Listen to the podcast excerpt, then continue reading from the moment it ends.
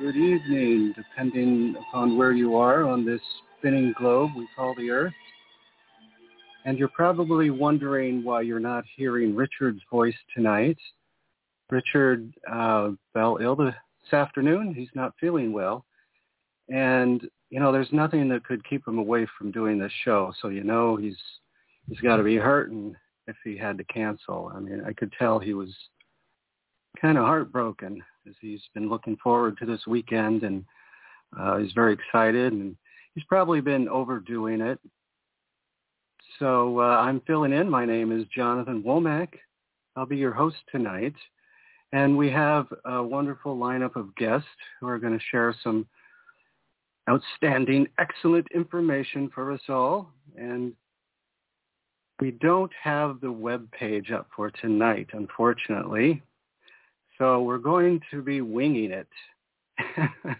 but we will get through this, and it's going to be a great show. And uh, thank you all for being here. We have with us tonight Rick Levine.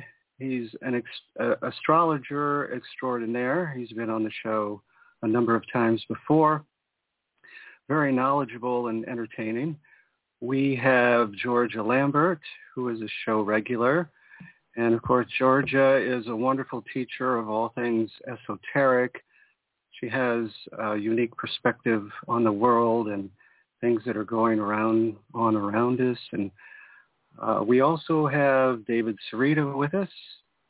David has been part of uh, the last month of shows and our efforts to contact Oumuamua. He's a numerologist and filmmaker and has uh, many credentials. And we also have Michael Lee Hill, who has been on the show. And uh, Michael is a contactee and has developed these um, crystals that channel energy and refine water and other magical things. And let's see, who am I? For, is that everybody? Did I forget anyone? I think that's everybody. Robert Morningstar will be joining us the third hour. So welcome, everyone. Uh, thank you for being here tonight. And we're going to kick off with uh, Rick and Georgia. Rick, Richard wanted to talk about this formation in the sky. It's, it's a square, so there's this planetary alignment taking place. And he figured you and Georgia were the best people to explain why this is important. So okay, Georgia, let's do it. okay, you're up, sweetie. Uh, you know, starting here with basics, it's uh, uh, for those people who don't know about real astrology. What we look at is repeating patterns of the planets and how they make patterns not only to fixed objects in the sky we call stars, um, but to each other for example, we look at the new moon, full moon cycle, and once every month, the moon catches up to the sun, and um, and that's and, and a month is basically one lunar or moon cycle, roughly. You can do this same thing with any pair of planets, and just like the moon's um, uh, cycle to the sun, the moon going around the Earth, the moon catches up to the sun and if it does that once every 28, 29 days, then a half of a cycle from a new moon to a full moon, um, the ancients called a fortnight, which we moderners don't use that much or hardly at all. But that was once as important a measurement as a day, a week, or a month. A fortnight was two weeks, half of a lunar cycle, and half of a fortnight is a week. And so we all use these as terms of measurement and my point here is that we take the sun cycle, the moon cycle to the sun, and we divide it in half. And in astrology, that's an opposition, like a full moon. And then we divide it in half again. And that's when two planets form a 90 degree angle, one to the other. And that, um, as, as you said, was a square. Now, every pair of planets has this cycle between them. Um, the out, the further out we go, the slower the cycles, the longer term the cycles, the longer the time between these um, cycles. For example, if we were to take Neptune and Pluto, they only catch up to one another once every 400 years. Mm. But we have been experiencing um, this year and actually for the last few years a um, how do I say this an intersection of a handful of very rare rhythms that make it even more rare. Um, on January 12th, Saturn caught up to Pluto as it does three times a century, always an important marker. Um, that marker on its um, lineup and its opposition, the halfway through the cycle, mark off within a few weeks things like um, uh, like Martin Luther um, writing his theses and kicking off the Protestant Reformation um, to the height of the bubonic plague, to the World Trade Tower uh, bombings, to the beginning of World War One. Uh, I mean, the list is on and on and on and on. And that happened in early January of 2020, which um, within a within a day, you know, of the announcement of the uh, Wuhan, uh, the morphology or the genome of the Wuhan virus and the first mortality. Um, and so we're coming on the heels of this 2020 cycle and into 2021, Saturn basically made a 90 degree angle with Uranus. It takes Saturn um, roughly 30 years, 29 and a half years to go around the sun once. And it takes Uranus about 84 years to go around the sun once. So it basically takes Saturn 30 years to go around once and then about another half to catch back up to Uranus, which has moved down the road a bit. So it turns out that Saturn lines up with Uranus like a new moon lining up with the sun once every 45 years. Saturn lined up with Uranus mm, back in, in, in 1852 and then in, I think, 1897 and then it was 1942 and then 1988 and 2021. Now, what do you um, think so is 40... happening, Rick, when, when this takes place? Yes.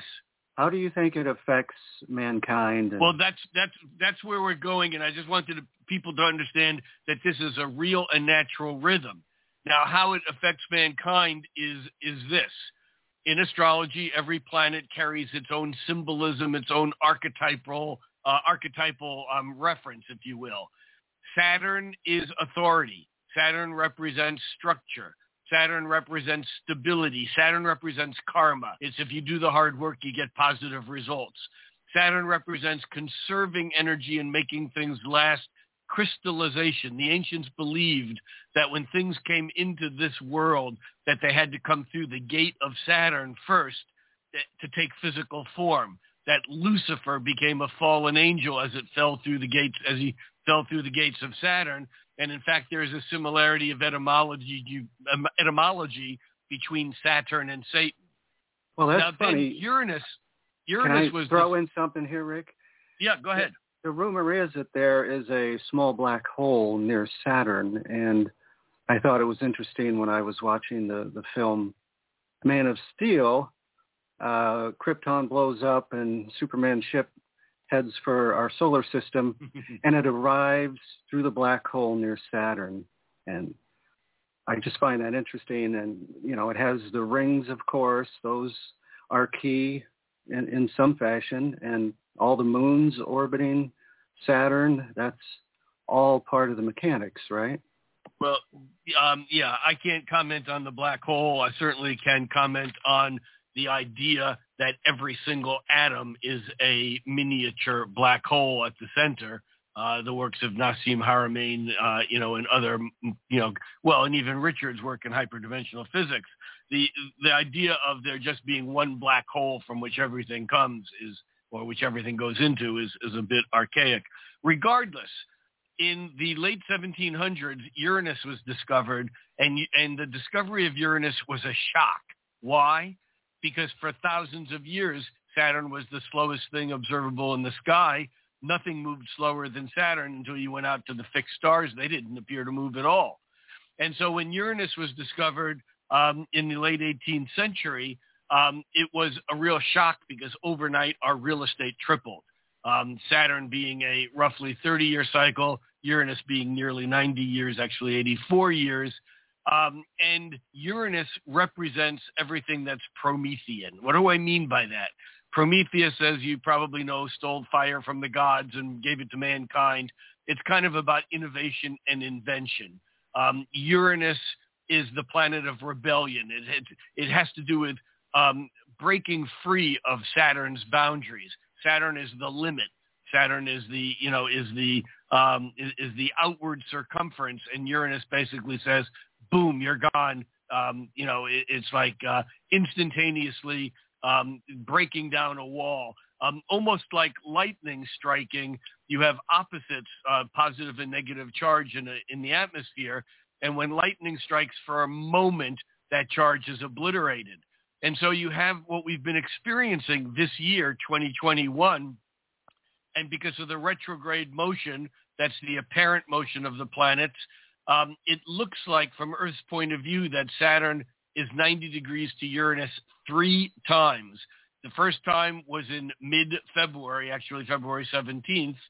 The second time um, that um, that they were exactly 90 degrees to one another was June 14th, and the third and final time um, was on Christmas Eve. Um, with depending upon where you were on the planet, um, on the West Coast, it was 11. The exact moment was 11:16 on December 23rd.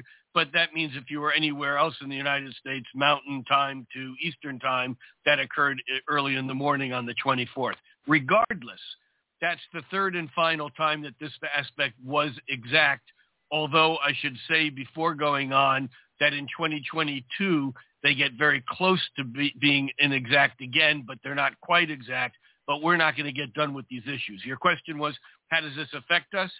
Saturn, the planet of stability, is at odds with Uranus, the planet of innovation. Saturn, the planet of old, is conflicting with Uranus, the planet of new. Saturn, the planet of conservative political conservative, is square or 90 degrees duking it out with the progressives. Saturn, the planet of um, of wanting to go back to the way things were for stability, is square to Uranus, the future innovation and technology. Uranus is the planet of knowledge. So this is really what we've been seeing playing out on the Earth plane through 2021 as part of an even much larger scenario that I don't have time to go into now. But it's that that culminated in its exactness on Christmas Eve, which is why we're talking about it now. And I would suggest that amongst other things on uh, some of the issues at hand with the Saturn squaring Uranus um, is the um, uh, COVID and and the pandemic and whatever the information is that may be suppressed around that. We're not going into that rabbit hole right now. Um, but that's one of the issues around the Saturn square Uranus, the power structure, the authority, the, um, you know, the government institutions at odds with Uranus, those people who are saying no, or the, you know, whether they're innovative or, or crazy. I mean, it's, you know, I'm not making judgment here. Um, the fact is that that's one of the issues. Another issue is certainly the whole political thing in the United States, but you can also look at disclosure as Saturn, the structure that wants to keep things the way they were, keep things, you know, silent, um, and Uranus, the we need to bust this through and bring it out into the open. And I think that that's part of why we're talking about this here and tonight. Very interesting. Now, what do you think about that, Georgia? Um, a couple of different things. First of all, uh, let me add to uh, Rick's uh, definition of a fortnight. Um, way back in the 60s, there was a book written by Tom Graves called Needles of Stone, and he did some really interesting experiments um, cataloging the movement of energy uh, from the atmosphere down the standing stones into the earth, and then from the earth upward standing stone back into the atmosphere. Each was a, a two-week period. So a fortnight also describes the breath of the earth, the in-breath and the out-breath. This is also mirrored in the human body. Our cerebrospinal fluid is manufactured in two spaces on either hemisphere called ventricles. The cerebrospinal fluid is manufactured there. It moves to the center of the head in the third ventricle, down to the fourth ventricle at the base of the skull, down the spinal column, uh, the spinal cord, bathing the spinal cord, and its movement back up to be reabsorbed into the brain takes 28 days. Mm-hmm. So the human body is in tune with the breath of the earth, which can be divided into fortnights. Yeah, I mean, it, it, thank you for that, Georgia. And in fact, um, that work and that idea of atmospheric changes based upon um, two planets aligning, in this case, the sun and the moon, and then those two planets being opposite one another, in this case, the full moon, the sun and the moon, that thing that we call a fortnight, which measures that between perhaps the two strongest things in the sky from Earth's point of view, the sun and the moon, that those same um, those same um, points in other planetary cycles were shown to have effect on crystal structures by a, um, a, a, chemist, um, a pharmacist actually, a chemist in, in Europe, a pharmacist in the early 20th century who was a student of Rudolf Steiner's. Um, her name was Lili Kolisko, and she showed how different metal salts based upon the salts of the different associated with the planets could not find crystalline structure um, when two planets were aligned, one of them being the planet having to do with that metal. For example, Venus is associated with copper. And so when when Venus aligns with um, when the moon aligns with Venus once a month for a few hours, you can't get copper sulfate to crystallize, and so on. But it's the same thing that you're talking about that occurring in a natural form in um, I love the title of that book, Needles of Stone. So it, it, just really catches what you know what these standing stones actually are. And and to add to what you were just saying, uh, of course, going back to the Middle Ages, we see uh, numerous tomes written about certain phases of the moon or planets when certain medicinal plants were harvested and, and processed. Uh, and, and also talking about the metals, uh, in the East, we know that the energy centers of the body or chakras are shown as lotus blossoms or fiery wheels. In the West, they're shown as mythological animals or metals or planets. And so a lot of the medieval texts, particularly Rosicrucian and alchemical texts, um, have double meanings when they're talking about certain metals in, alignment with certain planetary uh, activity. Yeah, the whole thing between metals and planets is fascinating. There's a book by a friend of mine, uh, Nick, uh, um, uh, actually, um, um, uh, Nick, um, uh, I said he's a friend of mine. That means, of course, I forgot his last name for a second. It'll come back to me. Um, I can see him. He stayed at my home.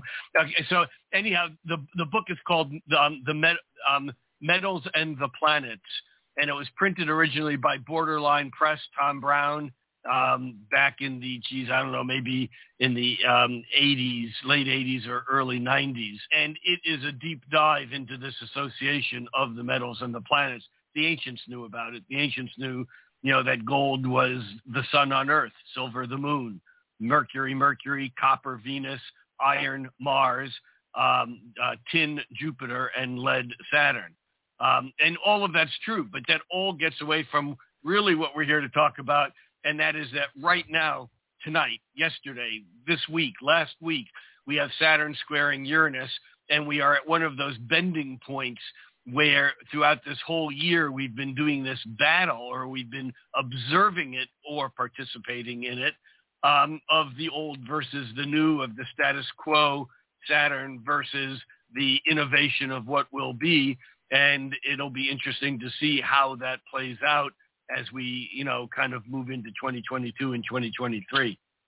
Well, it makes me wonder, Rick, if if the hard planets, the rock planets, are being affected and metals are affected, I wonder if these alignments have any effect on the gas planets? Well, I think I think everything affects. it would be yes. Yeah, definitely. I think everything affects everything. But my but my and, and of course Saturn and Jupiter are both gas planets. But my my feeling is that the the size, the magnitude, the the power, if you will, of Jupiter and Saturn would be that those gas planets have more of an effect on us than the other um, solid planets. Mm-hmm. That makes sense. Well, Michael, what do you think of this? Do you have? Uh, is there anything you want to add? Uh, no. um, I, uh, it's affecting your um, what do you call your devices? Your your magical crystals there. What's the I, proper I name? call them Anunnaki energy discs. Um, Richard has begun calling them hyperdimensional magical discs. I like that. um, I uh, you know, I'm, I'm you know, I talked to Richard about this. I'm really like, I feel like the Forrest Gump of all this. I'm like this rock and roll guitar player that all of a sudden there was just had some crazy stuff thrown in my lap, and I'm learning um, about astrology and everything else, and I feel like I'm a, a child in the classroom, and I wouldn't dare give you an opinion because uh, it would be wrong. you know, I could I could throw something in here. Um, obviously, Richard talks about wheels within wheels within wheels, and of course, cycles within cycles within cycles. The metaphysical model definitely states that we are at a, at a time, obviously the change of an age, uh, where we're facing exactly what Rick is talking about. This this impulse to stay where we are versus the impulse for the expansion of consciousness. Yeah. And that um, there's there's a line I, I always quote it from an old Broadway play called Man of La Mancha, where the sidekick uh, says, "It doesn't matter whether the rock hits the pitcher or the pitcher hits the rock; it's going to go bad for the pitcher." So it's sort of like you know, despite the resistance, the baby is going to be born, whether the mother's in a field or well cared for. It's just how uncomfortable we're going to make this transition for ourselves. But transition we will. Well, I'll tell you, when I met the Anunnaki, which was in the flesh, it was, the first time was two, 2008, and that that started because I was featured on the History Channel and they were showing my UFO footage, but I ended up being flown to Boston to have my blood work done by a Harvard professor. His name was David Sistrom. And this was for the UFO Hunters History Channel show. And it was revealed I didn't, I don't have normal human blood. I know that was just about as weird to anyone else as it was to me. But uh, the point with, of this is right after that, I was met by the Anunnaki in the flesh, and they said, we were once known as the Anunnaki in your past, and they told me you were once known as the water bearer in your past. And um, that made no sense to me whatsoever, but now I can show them the NASA results of technology that revitalizes and resurrects dead water. You know, I can look someone in the eye and go, you know what, I am the water bearer. Um, but the point is that when I met them, they said that their whole way of relating to mankind and their own succession of kingship was related uh, to the entry of the age of Aquarius. You know, this change of what you're talking about, this change from the old to the new. And um, it's actually to the, the meaning of the morning star, which is very important to the Mayan culture. They called it the Lamat and um, then it went into the Native American First Nations. It was known as the Morning Star, which is like the compass four-pointed star. But uh, the deal is everyone thought the Mayan calendar ended in 2012, and it's not because the whole way of Anunnaki keeping time is 432 based. Um, there's 43,200 seconds in 12 hours. It's all 432. And um, so I'm watching 2012. I'm like, wait a minute, that results to a five. It can't be the end of their calendar. And um, sure enough, they put a crop circle that was a seven-pointed star with 14 Baktuns, and those each bop Baktun is 144,000 days. It's a long count in the Mayan calendar, so it's pretty easy math. You just do 14 times 144,000. You get get two zero one six zero zero zero zero zero zero zero. The ending of the age of Pisces and into the age of Aquarius was 2016, December 21st. And shockingly, Richard Hoagland was like, "Oh yeah, I've been telling people it's four years off." And I said, "Well, you are absolutely right."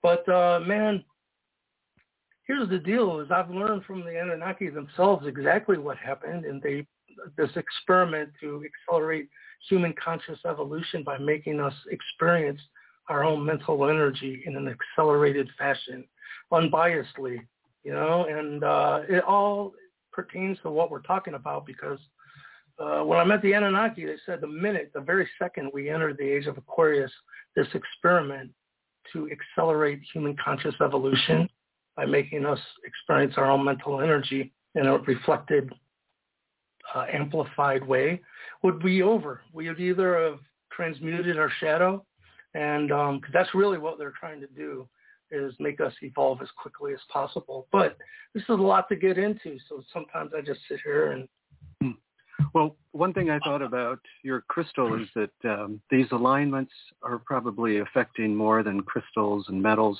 They're probably affecting the Earth's aura, the Schumann resonance. They're probably affecting the oceans. And can you imagine what would happen if we made a huge one of your crystals, made it really big, and put it on the ocean floor? yeah, you know what's crazy though? Elon Musk is taking my image and encasing it in crystal and taking it to the moon in humanity's uh, Hall of Fame. And, uh, you know, look what NASA just proved that when that cymatic image is encased in crystal, it's not passive, it's active. And uh, I find it very fascinating how it all lined up for Elon Musk to be taking it there. And um, and there is water on the moon. And it's broadcasting. You know, you can have a waveguide that amplifies that signal and uh, and it's going to be there for the next 10 billion years, raining down that 432 frequency, which is very fascinating to find out. Oumuamua, you know, if we're taking this, uh, we're getting communication. Uh, David Sereda can tell you it's coming in at uh, for uh, 432 and 144. And it's interesting if your A is tuned properly to 432, one of the D octaves is 144. So they're very related. Mm. Yeah, I'd like to hear from David too. We only have a couple of minutes coming up to the break. David, do you want to preface anything as we go to the break? Well, first I want to say in the book of Isaiah 14:12, there's a really clear description of Lucifer falling from the bright and morning star to earth, and that would be Venus. So it, it also, Jesus refers to himself as the bright and morning star in Revelation in actually several places. So it looks to me like you could say the gods had at times bases or you could call it uh, like the, in the book of Ezekiel, the wheeled within wheeled motherships.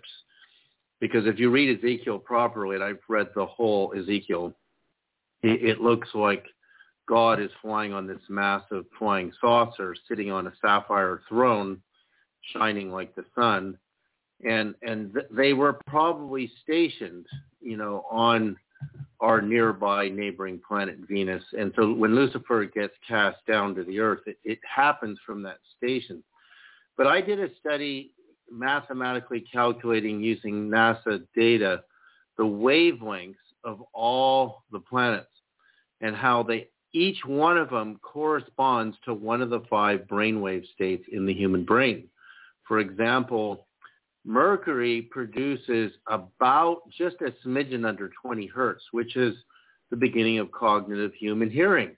Hence, it's called the messenger, meaning the messenger. Okay, hold it there, David. We yep. got to take a yep. break. Uh, let's come back and pick that up uh, on the flip side. So you're listening to The Other Side of Midnight with Richard C. Hoagland. I'm your guest host, Jonathan Womack, and we shall return.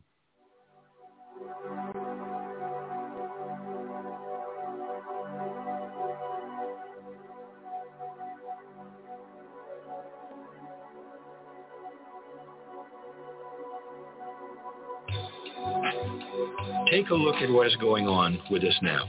You have vax or no vax. You have mandates or no mandates. You have uh, pharmacies who are not allowed to make pres- prescriptions on substances that they don't, you know, that, that big pharma doesn't want them to have anymore. Somebody's in control of something. There's going to be a time, follow the money, where you're going to say, hey, something really inappropriate's gone on here. We're being controlled. I mean, it's it's one thing to to have mandates and all this, and another thing to shut people up who say, "I would like to talk about this a little bit." No, you don't. You're not going to talk.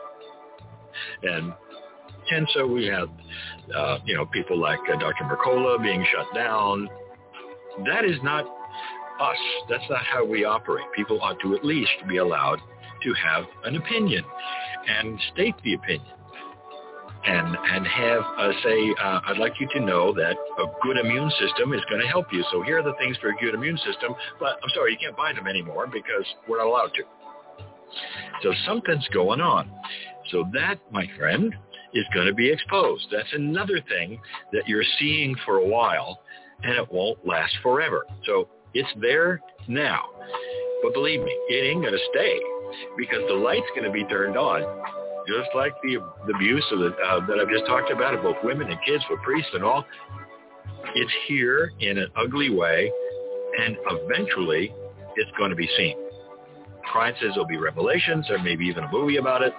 It's going to be the same thing that happened when we found out with tobacco that they were, of course, addicting our children and they had a cartoon and they knew that it caused cancer. And you know what happened with that. We shut that basically shut that down, and now we don't smoke anymore.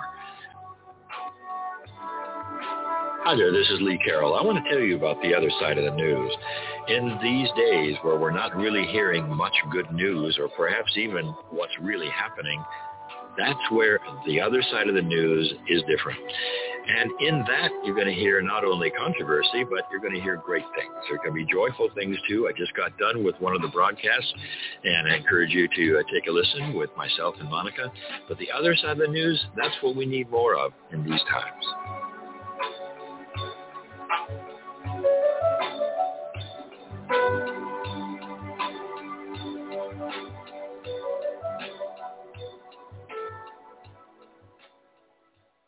And we are back. This is Jonathan Womack, and we're talking with David Sereda, Michael Lee Hill, Georgia Lambert, and Rick Levine, who is only with us the first hour. So, David, why don't you finish your thoughts, uh, your explanation of the messenger, and then we'll go back to Rick.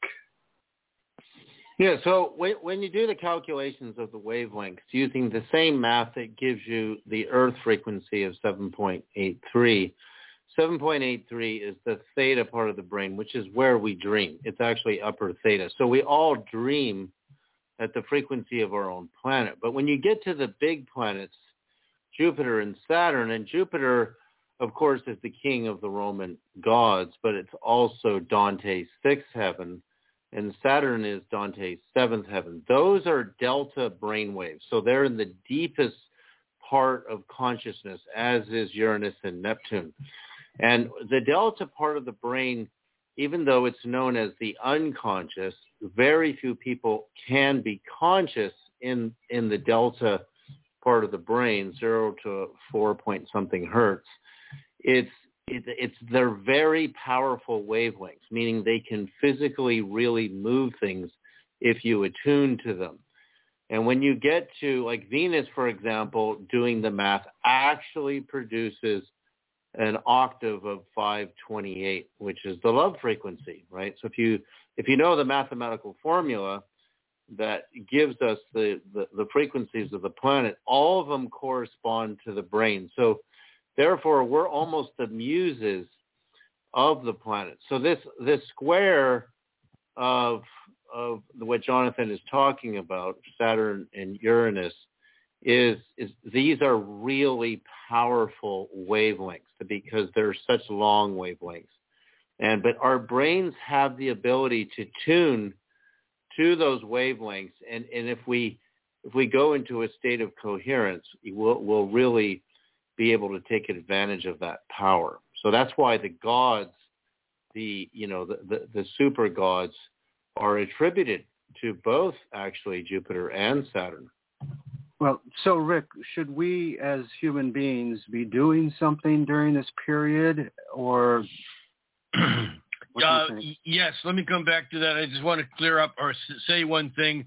I'm not here to question anyone's um, um, data or sources, um, but I think it's important to understand that when we talk about something like the beginning of the age of Aquarius, that the ages are based upon the precession of the equinox. It's a 26,000 year cycle. That means that each age has a, not has about, but has um, 2,176 years in it. And when you're when you're talking about cycles, the thing about a cycle or a circle is there's no beginning and no ending. It's very difficult to say this happens on such and such a date when we're talking about a 25,920 year cycle. And and I think it's a mistake, or I think it's I just want to put on the record that um, I mean I've done research on this for 20 years, and I would be the first person to say that I do not know when the age of Aquarius begins because it's impossible to know. Now, if you're getting that downloaded from a particular place and, and that's your data, I'm, I can't argue with that. But there are people who get other dates downloaded also.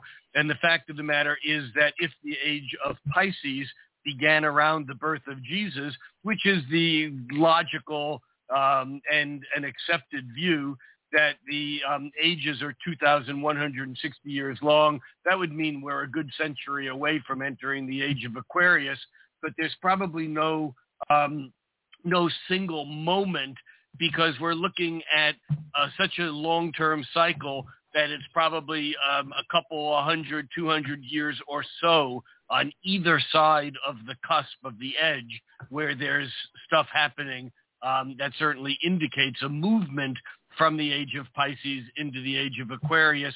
The ages go backwards because of the precession of the equinox. It's like a top that's wobbling and the earth wobbles backwards once every 25,920 years. So, I mean, again, I'm not saying this to doubt anyone's specific data, but I spend a lot of time teaching people about the mechanics of what the ages actually are.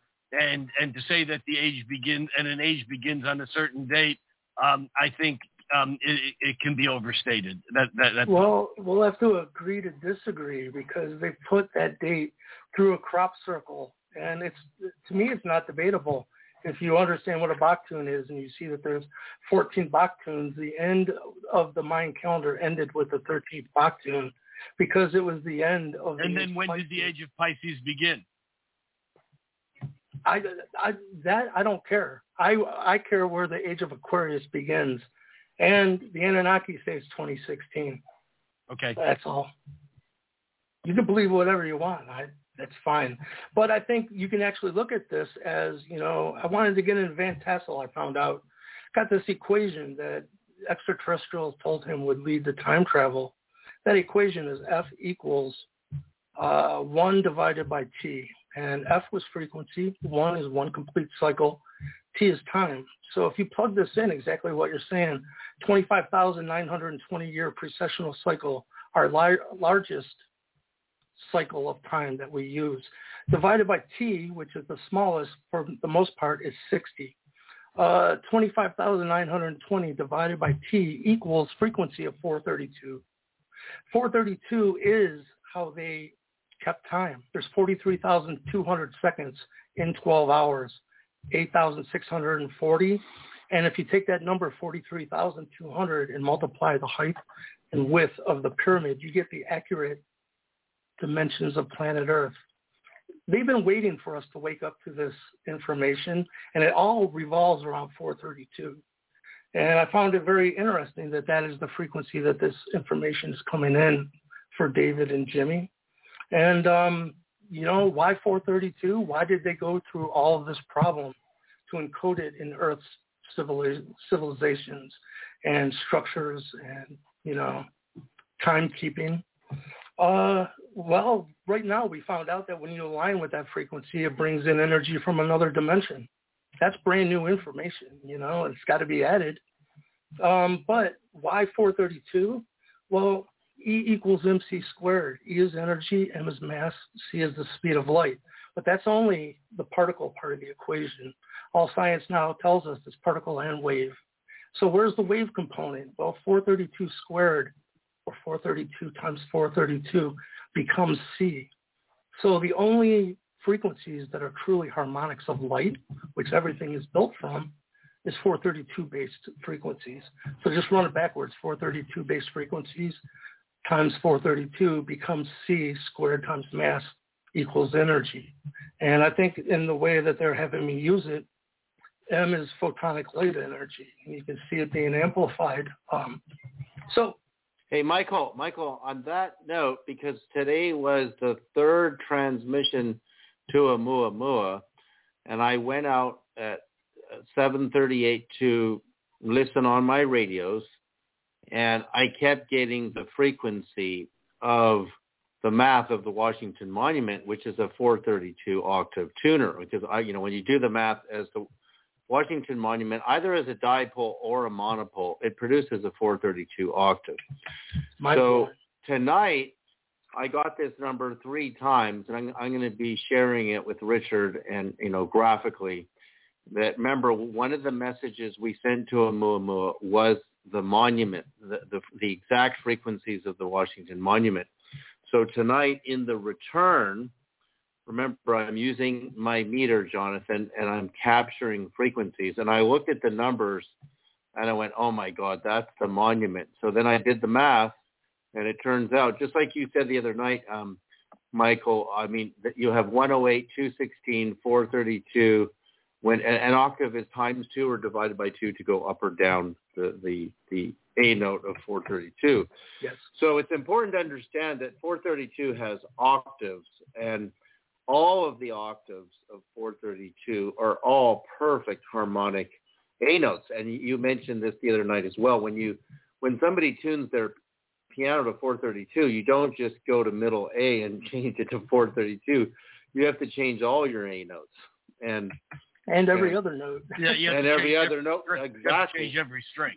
You yeah, don't go to a jam night with a 440 uh, band and you're tuned to 432. It doesn't work. yeah, exactly. You got to change all your other notes because they're all in proportion to each other. So it's actually a big job to to shift everything correctly. But the fact that this number came in on my radio, wait till you guys see the screen grab, and it's a very simple mathematic. It's actually incredibly simple to do the math and see that what we've been getting back on the radios in these three nights, December 24th, 25th, and 26th, we we we've got the royal cubit of almost every civilization, including the most perfect royal cubit that resolves the Great Pyramid of Egypt and Noah's Ark. And now tonight I just got the 432 tuner of the Washington Monument frequency in my radio, and I captured it three times, which means it's repeating, and it's it's making sure I get it instead of just showing up once, and if you miss it, you don't get it, kind of thing. Well, Rick, I'd you like know, to go. Oh, go ahead, Georgia. You know, uh, all of this happening at this particular time, uh, while we still have Rick with us. Um, Rick, maybe you can speak to something that is certainly part of the esoteric model, which is that we're building up to something that should peak around 2025. And um, uh, do you have anything that you want to add in, in that particular area? Um, no, the only thing, I mean, there there are astrologically several important things that change the dynamics as we get into the mid 2020s, really beginning with Pluto's move into Aquarius. Um, Pluto enters Aquarius um, next year in well, 2023. Um, but in 2025, um, Neptune and Uranus both change signs.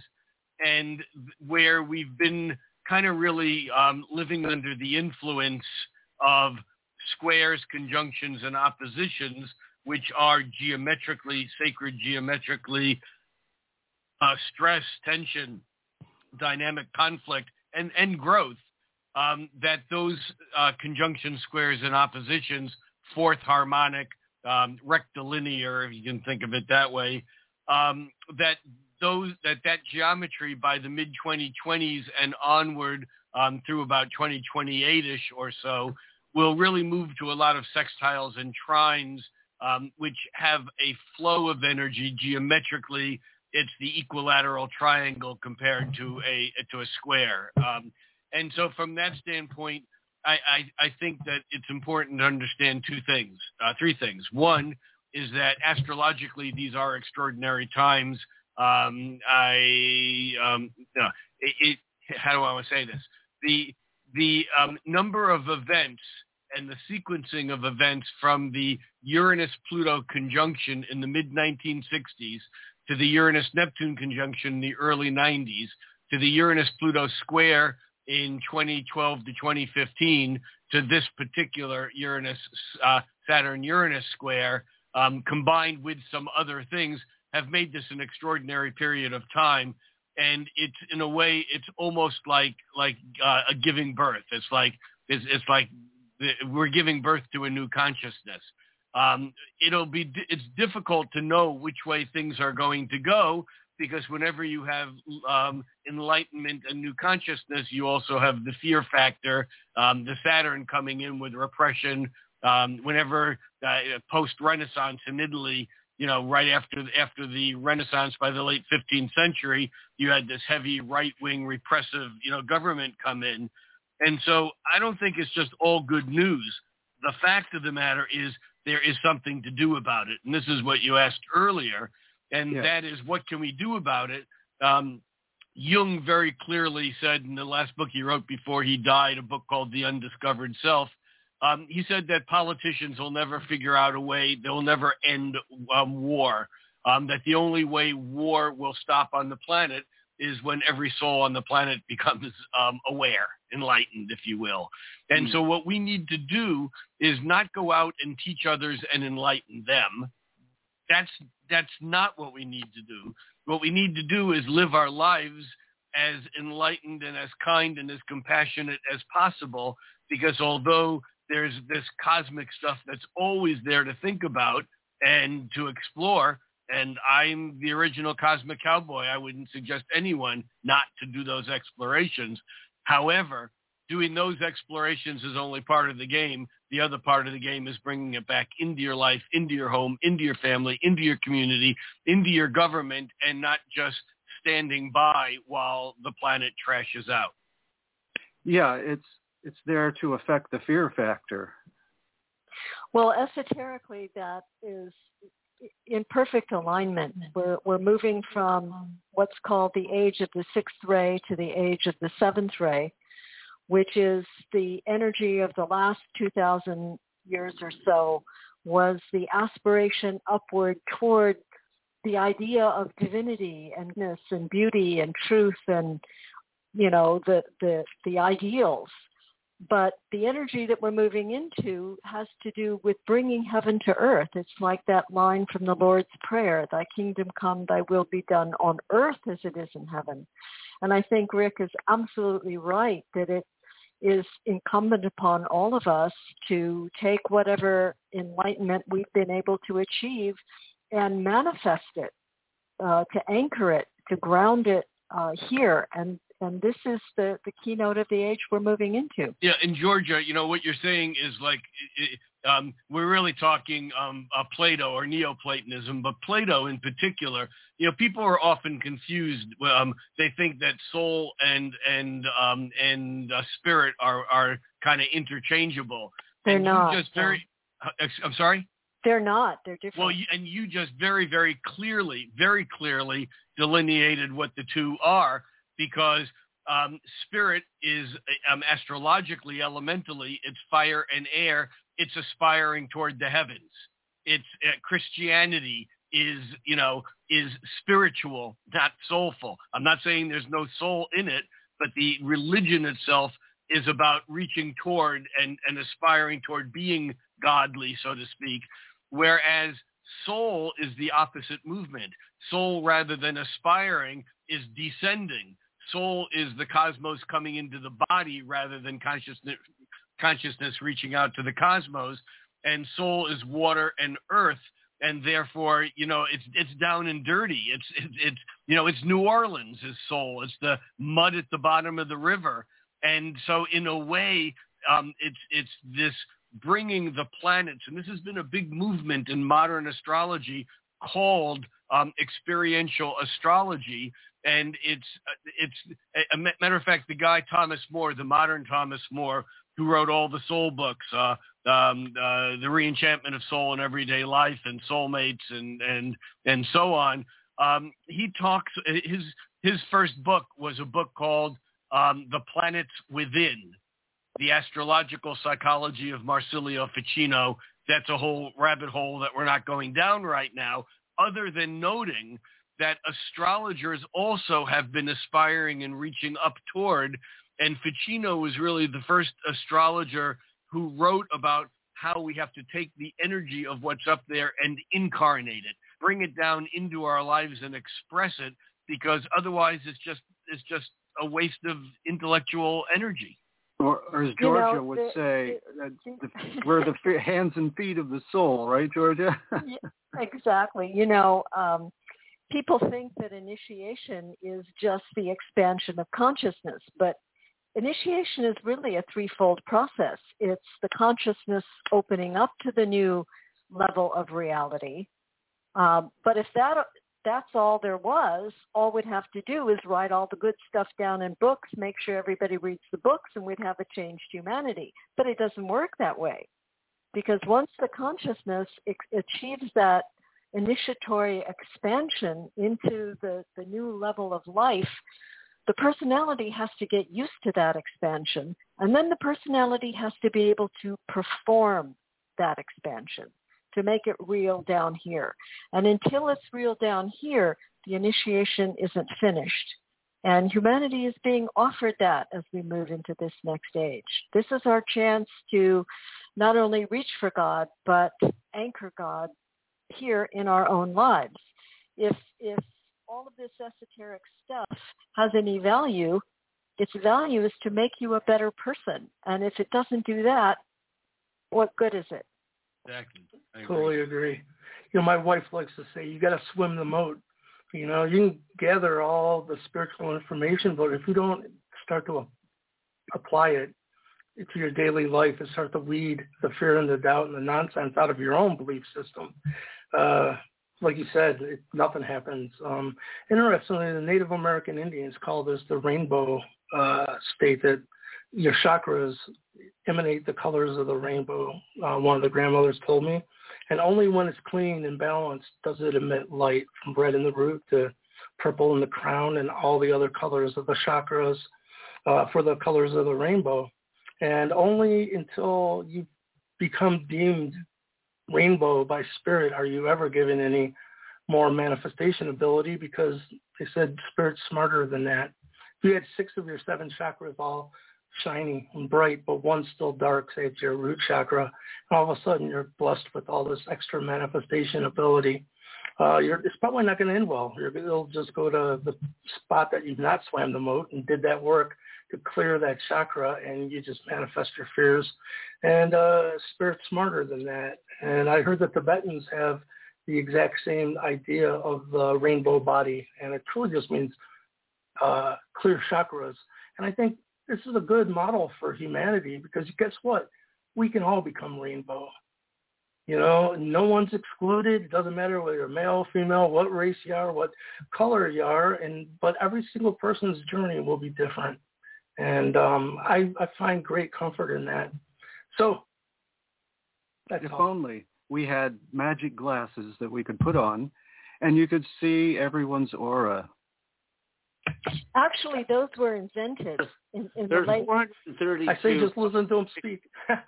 the, they I, I those glasses were those glasses were invented back in the late 1800s, early 1900s by uh, a doctor named Dr. Kilner, who used dicyanine dye between uh, pieces of glass to make goggles where the uh, medical uh, activity could be visualized through these glasses, uh, and uh, disease could be seen as distortions in the aura. And anybody hmm. with normal vision could see at least the, the level of the aura. You know, the aura, most people think of the aura as colors. That's part of the astral body's emanation. To be technically correct, your aura is, is the physical radiation you're producing the physical etheric or energy radiation you're producing, the astral or emotional radi- radiation you're producing, and the mental or thought life you're producing. The aura is technically a combination of all those different levels. And different clairvoyants can see at different wavelengths or different levels. Now, did this show the chakras? If you looked at somebody's spine, would you see the chakras aligned along there? Yeah, because the aura is actually the radiation that is put out by the chakras or the centers, which are both uh, input areas and radiatory areas. I want a pair. Yeah. that sounds awesome. what were you, you going to say, David? Uh, well, I was going to say, look, I, I've been practicing meditation for over 45 years every day, and I've studied with a lot of teachers, but the uh, the rainbow body phenomenon really interested me, and so what I did is I went to the master high absor- highest absorption point of all your nine primary colors, right? So you have red, orange, yellow, lemon, um, green, blue, tur- uh, turquoise, um, um, blue, indigo, and violet. So you got nine colors, and when I went to their master frequencies, which means if you go in a true rainbow from the light from our sun, there's a number in the trillion hertz band for each color. And if you come down 48 octaves for each color, so 9 times 48 is actually 432, there's exactly 432 color frequencies in the rainbow in if, if you starting from the delta part of the brain. It's actually between delta and theta. And you go all the way up 48 octaves, you're at the top of the rainbow, which is the which is the highest frequency for each color. And the fact that 432 showed up there again was remarkable. So what I did for healing purposes for people is I, because in, in my business, I make therapeutic coil systems that people lay on and they also can put in their room I literally transmitted all of the color for all of the 432 color frequencies into my body and I started seeing rainbows everywhere. I literally started seeing it. And when I meditate every day at this point, it only takes about 10 minutes for a super supreme blissful state to emerge in in my consciousness. And it's so intensely ecstatic and blissful. It at times it's difficult to be in that state on earth. Very difficult because you're so high. There are times where I say, Jesus, how did you walk around like this? And, and, and that he was even higher. How could anyone be this blissed out and be on the earth? Well, the rainbow body is, is a practice of of doing toning exercises, actual sound exercises. Hold it there, David. Um, the rainbow okay, yeah, body. we're at the top of the hour. We're at the rainbow top of the body. Hour. Yes. Okay. Remember that. We'll come. I have a video of this. Okay, and Rick, um, I know you have to leave. Would you like to wrap up? Do you have any final thoughts you want to add? Rick, are you there? I'm sorry, I was on mute. The only thing that I can think of that that is important to understand is that when we're looking at these celestial objects, they are, um, and, and I and I and I think that um, someone John um, um, uh, said this, or yeah, so, someone said this, and that is we. It's a mistake to look at them as particles.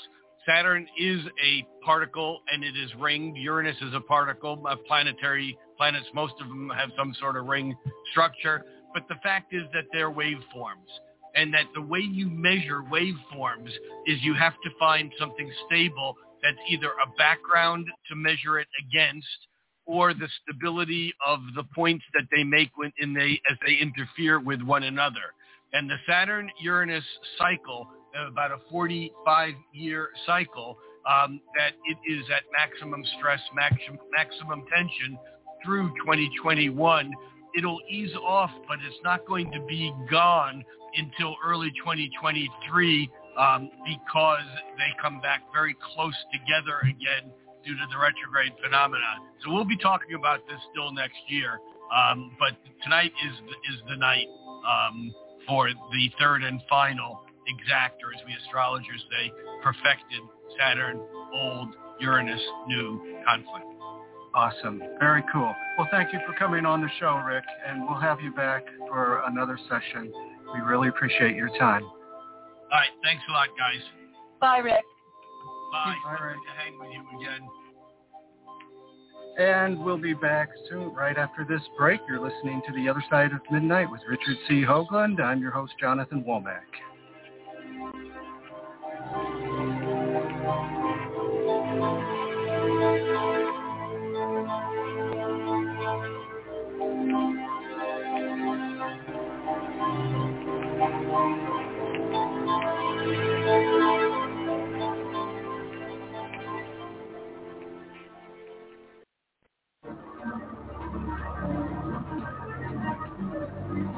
The Other Side of Midnight.com. Talk radio with pictures on demand. Liberate your hyperdimensional time scale and non-linearly access over 400 hours of conversation at the cutting edge of science and thought. Join Club 19.5 to get access to exclusive content that fits your interests and time schedule filter episodes by guest or subject. Membership costs $9.95 a month, 33 cents a day. Talk radio with pictures on demand. The other side of midnight.com.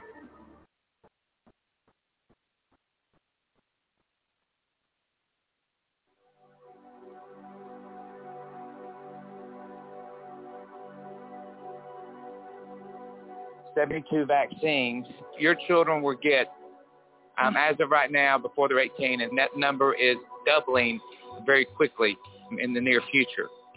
And guys, the thing that bothered me so much is I had no idea back then in 98 that there were a lot of people talking about vaccines. But what I know now and what I learned in 2010, and your listeners have to understand this. In 2010, the U.S. Supreme Court ruled that all vaccines are unavoidably unsafe. Let me say that again. Um, 2010, the U.S. Supreme Court ruled that all vaccines are unavoidably unsafe. This should be very eye-opening to anybody out there because what they're telling you that now is if you vaccinate your children, you have to deal with the consequences because they've just told you that all vaccines are unavoidably unsafe.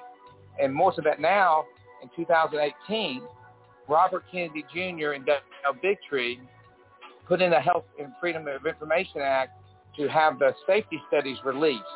Okay, if your listeners don't know this, in 1986, Ronald Reagan passed the Vaccine Injury Act, which said the vaccine companies are exempt of any and all liability.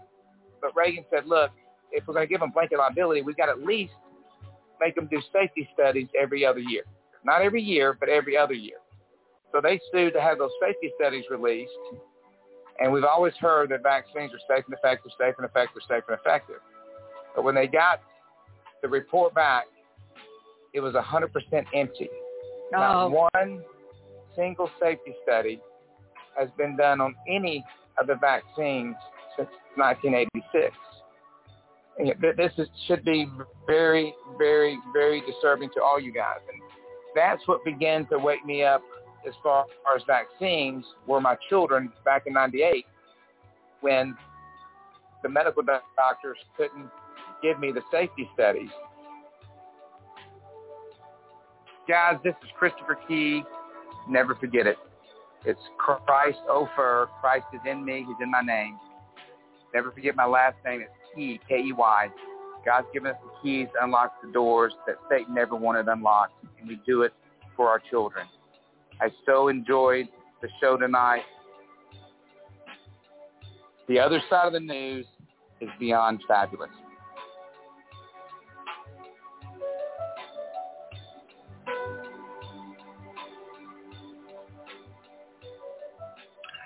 And we are back.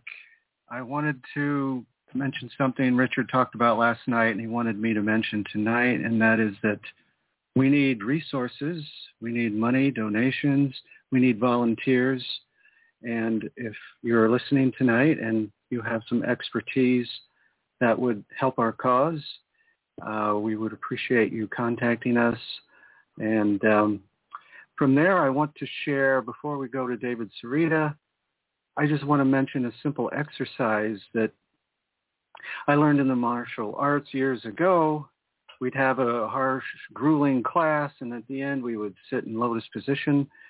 You imagine a ball in your hand, a chi ball, and you move the ball to the base of your spine, up your back, up to the top of your head, down the front of your body, and, and repeat. And we would just sit there and meditate that way for a few minutes. And if you do it right, your your face flushes red because all the blood is going to your head for whatever reason. But um, yeah, so anybody can do that, and it's a rejuvenation kind of exercise. It, it energizes you. So now, David, you were talking about the rainbow body. Do you want to? Yeah, I was. I, I went to India and met with the Dalai Lama and studied with Tibetan Buddhists. And I went to the to the place of where the Buddha was enlightened in Bodh Gaya.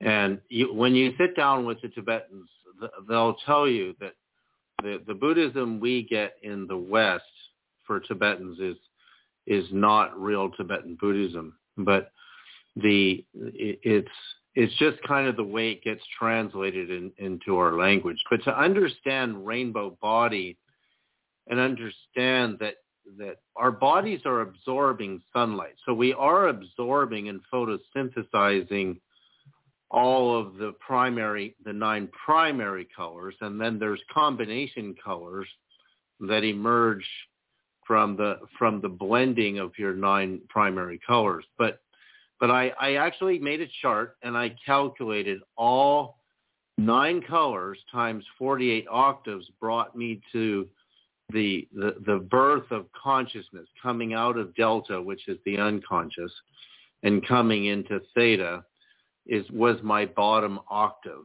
So each color had 48 octaves times nine colors is 432 octave frequencies for all your nine primary colors. And actually in the Gospel of Philip, which was banned by the early church fathers, Jesus describes how you throw 72 colors into a vat and they all come out white. Again, if you take nine colors times eight audible octaves, because remember, the, the, the 48 octaves going all the way to the height of each color are are the, are mostly not audible, meaning the octaves are too high for the human ear, because the human ear starts at 20 hertz and goes to 20,000 hertz. So what's amazing is that in the audible band, you know, you've got eight octaves times nine colors is 72 colors. So there's Jesus telling you the secret to the rainbow body in the Gospel of Philip, which which which he's actually referring to an ancient practice of where you do this musical toning, producing vowel sounds for each of those pitches, and those pitches in those days had to be learned by a perfect oral master because you you didn't have what's called a tone generator to teach you what is the perfect you know frequency right or like a shaman in the native american right right you would learn perfect pitch. And and so when a student is learning how to tone at perfect pitch to work through a whole band of frequencies, that would activate their rainbow body. In the Tibetan system, what I learned is it's years and years of toning and sound work. So there's so much sound in the Tibetan practice. There's also a lot of silence, but there's an enormous amount of sound work with, with many instruments. And then they do a lot of toning work with their voices. So when you hear the Tibetans chanting, that's, that's their toning work. But you can't just do it for a couple of years and think you're going to get rainbow body activation. But when the rainbow body is activated, you go into this supreme, absolutely blinding light bliss state. And the, the bliss ecstasy is so obviously notable. It, it eradicates all of your memory and perceptions of suffering. There is no more suffering when all of your colors are activated. So another thing I did with my chart of all the 432 rainbow frequencies among the nine colors, I I I made a video which I I just put up on the chat there where, where you can share it. But I also generated those frequencies so that people can get all those frequencies in their body magnetically in the space of about an hour. So in that hour practice where you lay on one of my bed systems, you can you can have every one of those 432 rainbow frequencies activated in your body and your your body will recognize them. For example, the, the Tesla Schumann resonance of 7.83 hertz fundamental happens to be an octave of green. Hence, the Earth base of all the plant life on Earth is green because 7.83 hertz is green. And 432 appears to be in the um, the gold band, like actual gold. like, like, so that is pretty interesting. Um, so it, it's every single aspect of brain waves and and where brainwave functions are from delta to theta to alpha to beta to, to gamma and super gamma it, it has a bandwidth and those those bandwidths and those five or six brainwave states correspond to the the wavelength frequencies of the planets. And and that's just incredible because it means we're we're almost their muses in some way. We're and then there's the astrology, of course, of, of when you, your brain gets imprinted by the cosmos at the time that the child crowns and, and is being born, which yeah. I, I, I witnessed for both of my two daughters. So nice. Yeah, every spirit has a brain print. And Georgia, I was going to ask you if you might uh, explain a bit about. Are you familiar with Dr. Rife and his frequencies and what they did? Um, not particularly uh, uh, enough to really go into it, other than it's important to know that in all esoteric traditions, whether it be Eastern traditions, which have been talked about here, or Native American, or Freemasonry, or Rosicrucianism, or spiritual alchemy, lineage has a different language, but the story is the same, and it has to do with, as the Freemasons would say, bringing the rough ashlar into a perfected block. Or the alchemist would say the great work of alchemy is the transfiguration of the alchemist himself, changing internal lead to internal gold. And that's really what we are working on, the perfecting of the subtle bodies. And the minute you start talking about even even a more subtle body, people think that you can get holy by manipulating the body. It actually works in reverse. The consciousness of the soul has to evolve and unfold first, and then the form will follow whether that form be the mind or the emotions or the physical etheric energy body or the physical dense body. Uh, we know, for instance, that the endocrine glands are the physical touchdown point for uh, the chakras. So as the consciousness changes, it affects the chakras, which in turn then uh, transfer that change to bodily systems. So the minute you start talking about the denser levels of these things, uh, there's always somebody out there that thinks they can get holy by manipulating their glands. And it doesn't work that way. The consciousness has to change first. And then the that's, that's not necessarily true because because if you take people who are unconscious And let's just take a, um, a detuned instrument. So, so you pick up a guitar and it's totally out of tune. And this is why Pythagoras called the human instrument the musica humana. And the music of the cosmos was musica mundana. And if you don't teach people how to tune their human instrument into a into a synchronicity with with cosmos, they're never going to have an awakened experience because they're going to be constantly in chaos and they're always going to be groping towards false, um, for example, alcoholism and drugs, anything to get them out of their suffering momentarily, even though those things don't really conquer suffering. But it's not until you take a person. I mean, I remember when I met my first meditation master, Baba Haridas, when I in in the in the early '70s. My dad took me to this yoga retreat, and I was like 12 years old.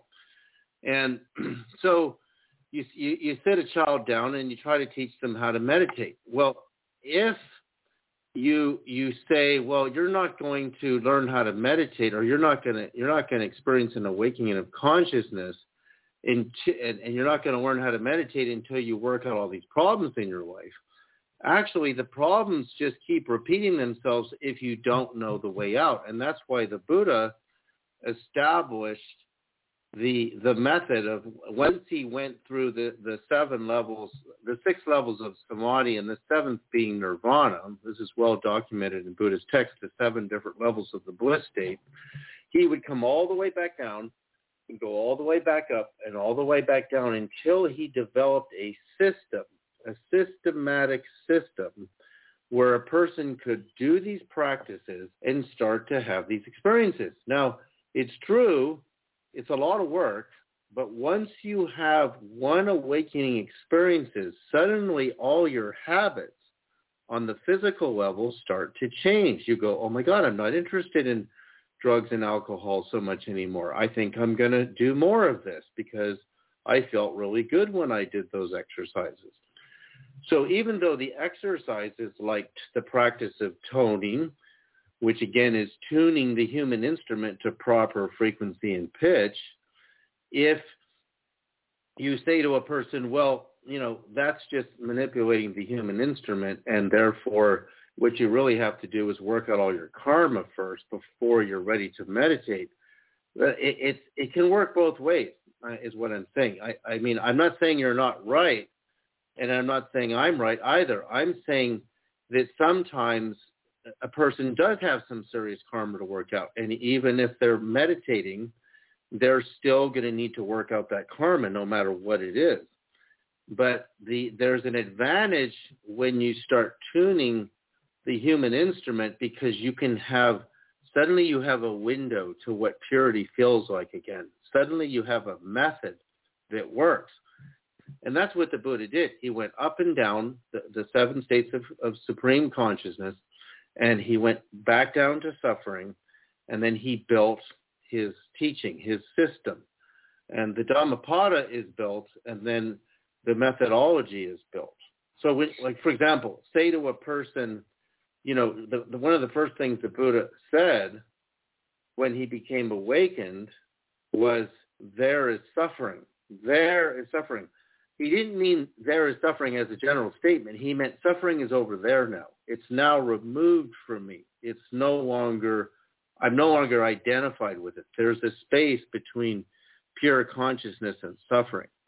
And then he identified the cause of suffering is that we cling to impermanent phenomena, none of which can give us everlasting happiness, right? So again, that's part of his system. But I'm saying if that system didn't exist, then the participants who see the awakened person have no method to follow. They can't get anywhere. Georgia, did you we're, want to add? Yeah, we're not we're not talking at cross purposes at all. You know, esoterically, there have been two approaches uh, to the spiritual path. Uh, the path of the mystic, which produces the saint, and the path of the occultist, which produces the sage. Today, these paths are being merged, and you can't follow one alone. They're being merged together.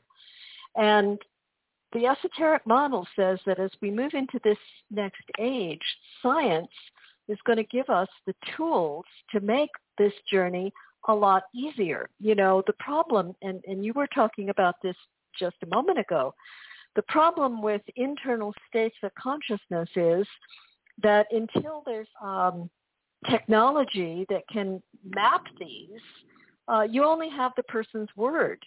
And when we talk about internal states of consciousness, uh, there has to be a method to reproduce them.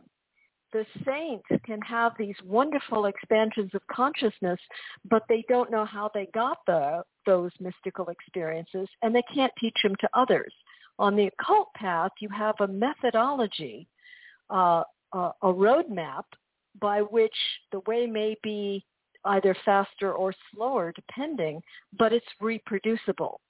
And that's one of the keynotes of the age that we're moving into, that these inner states of consciousness and this internal building process will be teachable and reproducible.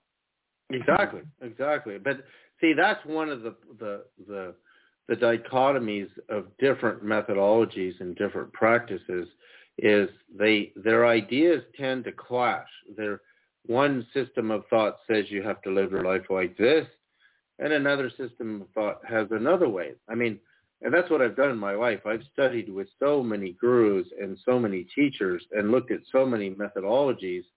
And in the end, what I found really works is, a combination of breath work and perfect perfectly tuned sound work and insight meditation. And and when you combine, like for example, the Lord's Prayer in Aramaic, which is the language Jesus spoke, was, O thou from whom the breath of life comes, who fills all realms with sound, light, and vibration. So he addresses the breath, the sound, and the light. And, and those three practices are also integral to Tibetan Buddhism. They're integral to, to mystic Christianity. But yet we lost those practices. And, and probably one of the main practices we lost was perfect pitch tuning of the human instrument because we, we, we can do some great like rebirthing or breathing techniques or you have, you know, Wim Hof with his kind of modified breathwork techniques and freezing in ice cold water and which is really great stuff because it really moves the energy. But then you don't have the tuning or the toning practice. And one of the things I noticed about musicians is a musician is not just writing and or and or singing or playing an instrument. They are that music. Their consciousness is experiencing that music. So that, that person is actually moving through all of those octaves, all of those tones, all of those pitches. And that's one of the reasons they're, they're some of the most incredibly artistic, brilliant people in our culture. Well, uh, let me add that maybe I can speak for Michael too. That you know, I played guitar since I was a kid and been oh, a lot nice. of band, bands Oh, and all right this on. thing. And yeah, played uh, in the high school band, brass instruments, but guitar has always always been my thing. And over the years, I mean, I have a pretty good repertoire. Uh, maybe a couple hundred songs if we went to the bar and did a gig. We and even songs you don't know. They go, hey, you know the one by the Stones? You're like, oh yeah, it's uh, F and C. Uh, okay, go, you know, and you play it. But more over the years, I've got to the point where I don't. When I pick up my guitar, I don't play Aerosmith or Led Zeppelin. I play what I'm feeling. And uh, with Michael, when you wrote Morning Star, I I had that experience myself where I just sit down some Sunday afternoon and put on the guitar and I just let it flow. I, it's it's almost like I'm tapping into the akashic. That's how it Yeah, feels, and it just pours. And I'll afterwards, I go, oh my God, it's like you said, Michael. yeah, If you don't write it down or record it, it's gone.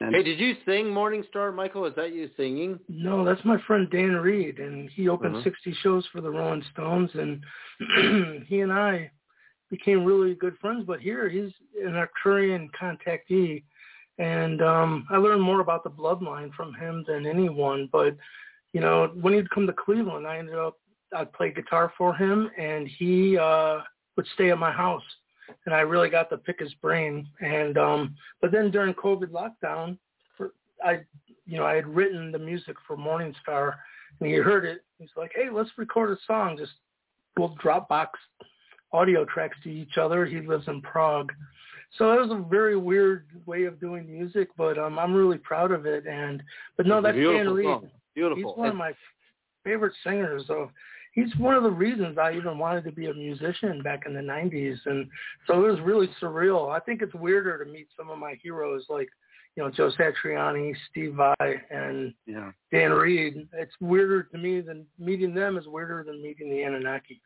See, that's part of your spiritual being. That that music that just is born out of you and and then when you see like my little six year old daughter dances so incredible to music. Like oh, we were listening to Quincy Jones the other night and I have I have some really good sound system here and and you see again th- that's another element of spiritual practice. So you have the breath, the sound, and the light. Oh, okay. That's the Lord's Prayer in Aramaic, right? And then you have the dance. See, in in what's called the Acts of John, which was banned by Pope Leo the Great, is a gospel that proves that Jesus didn't actually physically suffer on the cross because he had transcended all suffering.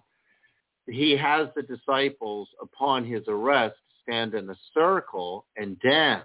So they're in the sacred circle, and the circle, the circle again, I mentioned in um, in Exodus three fourteen begins with the the the intonation of the of the tetragrammaton, which is the supreme I am universal gateway self, is the is the true definition of the tetragrammaton, which is the which is the, the ancient name of of God, and and therefore because it's three fourteen, it's it's Exodus three fourteen is pi, and pi is a circle, right? So a circle is a resonance so there's Jesus doing this in, in what's called the Acts of John, having the disciples stand in a circle and dance, and, and they literally dance. So the, the church was so uptight, they, they banned the Acts of John.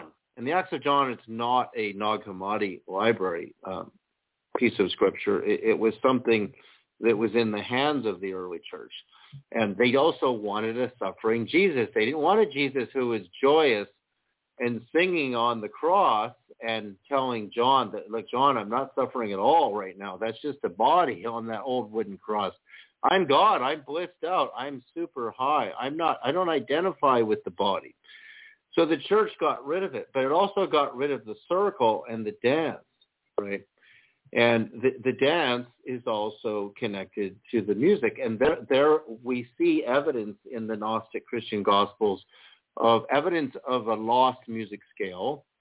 And if you know the story of Orpheus, so so you know we know who Morpheus is in the Matrix. Morpheus is the god of dreams, the Greek god of dreams. But Orpheus, the Orphics were a cult that were kind of like the Jehovah's Witnesses. They used to go door to door playing music that was tuned to a totally different scale that came out of Egypt because Orpheus went to Egypt with his father and he learned this superior music scale that enraged Zeus and Apollo in the Greek music scale because it was so much better. And I'll bet you, Michael, it was the 432 scale, which was lost in, in for for a time. Okay, let's hold it there, David. Uh, we'll come back, and I don't it just makes me think of uh, the guy playing the flute inside the pyramid and the perfect acoustics and uh, but we'll pick that up on the other side. You're listening to The Other Side of Midnight with Richard C. Hoagland. My name is Jonathan Womack, and we will be back.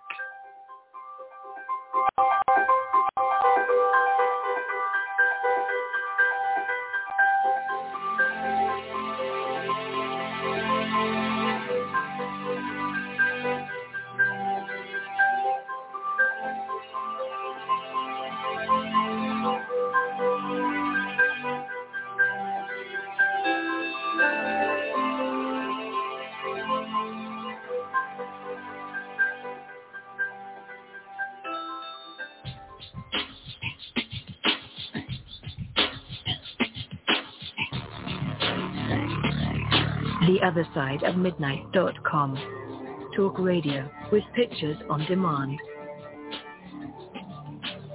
Liberate your hyperdimensional time scale and non-linearly access over 400 hours of conversation at the cutting edge of science and thought. Join Club 19.5 to get access to exclusive content that fits interests and time schedule. Filter episodes by guest or subject. Membership costs $9.95 a month, 33 cents a day. Talk radio with pictures on demand. The other side of midnight.com.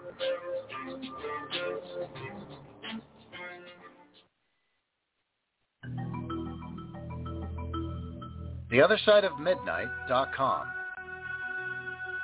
Tune in to listen to Richard C. Hoagland and his fascinating guests. Join Club 19.5 to get access to exclusive member benefits. Search the archives. Listen to past episodes anytime on any device. Membership costs $9.95 a month 33 cents a day. Support the broadcast that provides you with the most interesting conversation available. Talk radio at the cutting edge of science and thought. TheOtherSideOfMidnight.com.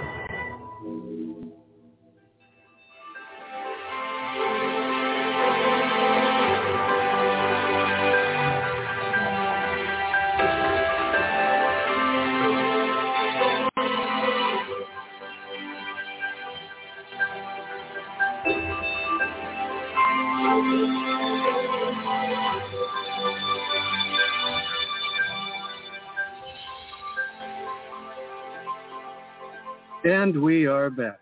And we're talking about, you know, it was Arthur C. Clarke that said any sufficiently advanced technology will seem like magic. And I had a woman on my show last year. Her name's Patti Negri, and she calls herself the the uh, Hollywood witch. She's a good witch, and she talks about simple magic tricks we can do during the day when you get out of sorts. And she talks about the elements. She works elementally, uh, earth, fire, water, and air. And, and so one of the tricks, for example, is washing your hands or taking a shower. Another is to say the vowel, make the vowel sounds for about 30 seconds, like A, A, and you hold it for about 30 seconds. And you Who will notice, uh, Patti Negri is her name. Because that's the gospel of the Egyptians, which is the Christian Gnostic gospel where you practice your your vowel sounds. It, it says to do seven vowels 22 times, which is pi. 22 divided by 7 is pi. So, so you're back to the circle again and the ancient toning practice.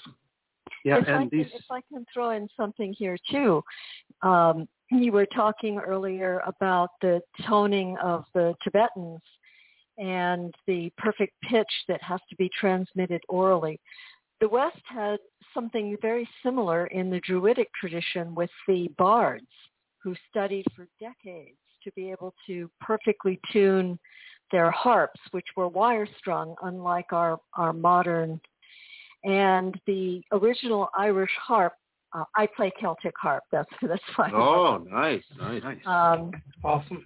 the the ancient wire-strung harp had 33 strings, actually 34 strings.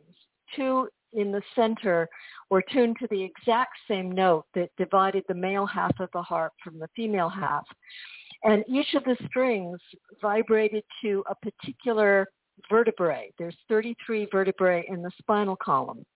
And the strings were set up to affect the nerves at the different levels of the backbone, which are, of course, the different chakras that lie along the spine. And in an era when we didn't have all of this unheard noise on the airwaves with radio and TV and everything else, um, when the airwaves were clear, direct music had a much stronger effect on the nervous system than it does today. And part of the bardic initiation had to do with producing music that could put people to sleep, make people laugh, or make people cry at will. There's a there's a woman here in Southern California named Christina Tourin who uh, has established a foundation where she trains people on the ancient Celtic harp and she trains them to go into hospitals and sit at the bedside of ailing patients and compose music for them on the spot wow. to heal the uh, inaccuracies that are uh, within their physical systems. It's really an amazing That thing. is great. You said 34 strings? Yes. You know how incredible that is? Okay, so I I was trying to find out the relationship between the King's Chamber coffer and the height of the pyramid. and it's only worked with Peter Lemesurier's absolutely flawless 10 decimals of accuracy on the XYZ of the coffer is exactly 1 to 34 to the height of the Great Pyramid. Now, I figured that out myself. 1 to 34. Now, also using the Hebrew long cubit of 24, 20.4 inches times 20 cubits for Solomon's Temple's Holy of Holies is 34 feet exactly. An- And- another another thing about the Celtic harp is uh, the the old version. The again the wire strung version. Uh, they use different metals in the strings at different festival times of the year. Uh, and uh, it was played on the um, left shoulder. The the modern harp is played on the right shoulder, which gives your right hand the high voice of the harp, which is dominant. In the old tradition, it was on the left side, so that it would be like looking at a piano keyboard backwards, uh, the way the strings are, are set up. And this gives your left hand the high uh, place and dominance, which is the right brain. So it was an invocative instrument. Wow, that's just incredible. So the Very cool. where where does see when you go to the, the god Orpheus who who went to Egypt and got the lost scale. I mean, if you read Jamie James' book Music of the Spheres, it, there's there's there's incredible descriptions of of lost musical scales and musical instruments. And Orpheus gets murdered by Zeus because he's jealous that, that his music scale is superior and to the Greek of Apollo and and the Greek contemporary music scales. But the, the ancient Celtic harp would come out of, you know, the Gaul territory and that which is which was a Roman territory that tries to conquer the, the ancient Celtic world. And it's amazing for something like that to even survive because there may be, you know, there may be a connection there to to the the Orphics. Uh, sure, there's there's a lot of connection between the Celts and the Egyptians, uh, Mhm. Going into all kinds of stuff. Too too long to talk about tonight, but there's a a very very definite uh, connection there. Yeah, and the and the ancient circles, you know, because we were talking with There's Maria. a woman, yeah, there's a woman um, named uh, uh, Ann Heymann, and she is sort of um, a, a one-woman uh, movement to reestablish some of the old Celtic music that's been forgotten and gone. Um, there was a an Eisteddfod, which is like a, a big musical festival in Wales um, in the late 1800s and there were still a couple of harpers that played in the old way. The old wire-strung harp is played with the nails, not the fingers. Uh, it's played with the fingernails like guitar picks. And the old way of playing was recorded by a gentleman named Bunting at that point. And so there's still little bits of the old music. Uh, you can find it in old bagpipe music, the, the old uh, way of, of playing things. And there is a movement in the Celtic harp uh, community to bring back some of this old music. And Ann Heymann is the the leader of that particular movement. In Jamie James' book, Music of the Spheres, there's this scene where the goddess Harmony comes into a wedding feast and she's wearing an instrument around her chest that is wheels within wheels within wheels. And when she begins to play it, everyone is astonished because they had never heard any instrument like this one. And then she's approached afterwards, after her presentation, and she describes that the sounds people are hearing are the proportions and the ratios of the planets and their orbits. So that, that's a music scale that would be based on planetary proportions, right? And, and so I, I think there's probably a lot of lost scales. Um, I decoded an actual music scale of the Great Pyramid, and I did it all mathematically. I didn't do it acoustically. And I, when I tone tested it on a tone generator, the the transitions and the notes it, it's actually a 10, it's a 10 note based scale, whereas today we're seven notes plus flats and sharps gives us 12. But we're really a seven, A, B, C, D, F, G plus mm-hmm. flats and sharps. So, so I think there are probably numerous, like again, you read Jamie James' Music of the Spheres, it's, it's a masterpiece of literature where, and we, we see this scene of the goddess Harmony, who's got a music scale that's in proportion to the ratios of the, of the movements of the planets, you go, I mean, I mean, I would know how to mathematically calculate that, but then you have to build the instrument. And, you know, you think of a string like a, you know, Pythagorean monochord, you, you take a, you take a string and you have a block that you slide under the string to the halfway position and you've, you've cut the string in half. So that's an octave and if you cut the string in half, you're going up an octave, right? But that that's more of the Greek understanding of music. The, the Celtic world would have been would have been something completely different. And well, that reminds if me. I if I could share something, uh, I was brought into the NSA remote viewers uh, reverse engineering division and I worked with them for like four years, and these are the ones that would reverse engineer technology and get it to Philip Corso, uh, which I learned a lot about that, but different subject because Bill Birnes wrote the book Day After Roswell, and I heard there was some stuff that he didn't, uh, Philip Corso didn't want in the book, so I asked Bill Birnes. He said that's accurate, but anyhow, what I want to share with you is exactly what we're talking about. Um, the leader of this group, his name was A.R. Borden, and he became a father figure to me. But at the very beginning of being taken under his wing, he said, uh, to create matter, you need music, or more specifically, sounds. Not just any one sound, but specific sound frequencies in combination. Very important. Um, you'll also learn about these in the course of your concentration and you'll learn how to use them to light encode objects out of thin air, which I've done. Uh, that's why they brought me into the fold, as they knew I could rip in new timelines. Uh, I've never shared that publicly, but it's true. An act that you will learn to do and produce will speak a billion words. This will definitely get attention, and it's incontrovertible. You cannot argue with it. That's the production of energy, photonic light energy, something from nothing. They call it LERM, light encoded reality matrix, and it's the ability to bring light down and make it into physical reality. And uh, they're very good at it.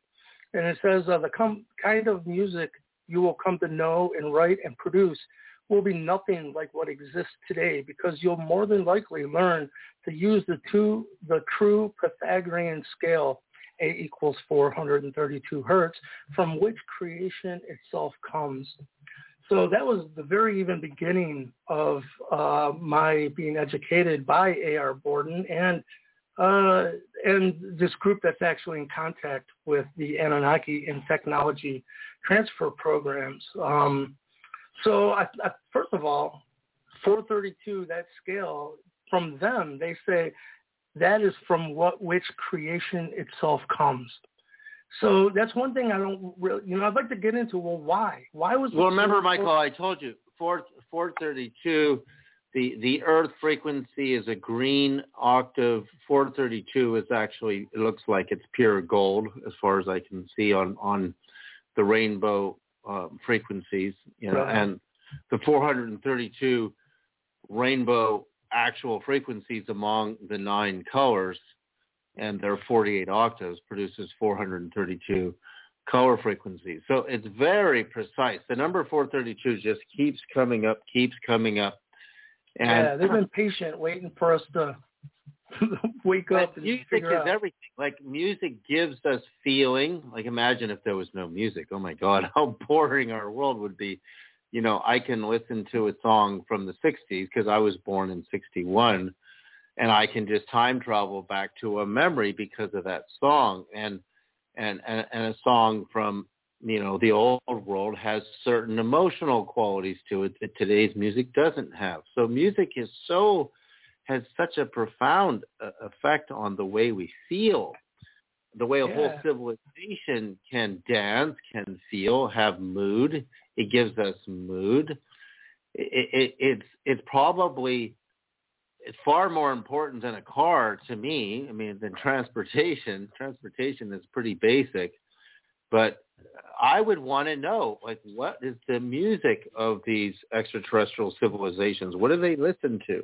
Our, they- our own music, David, because as I I said the last time Michael was on a couple weeks ago, I talking about visiting the home of souls, and you're guided by this music, which is a it's a fingerprint. Uh, it's your soul's when you're born.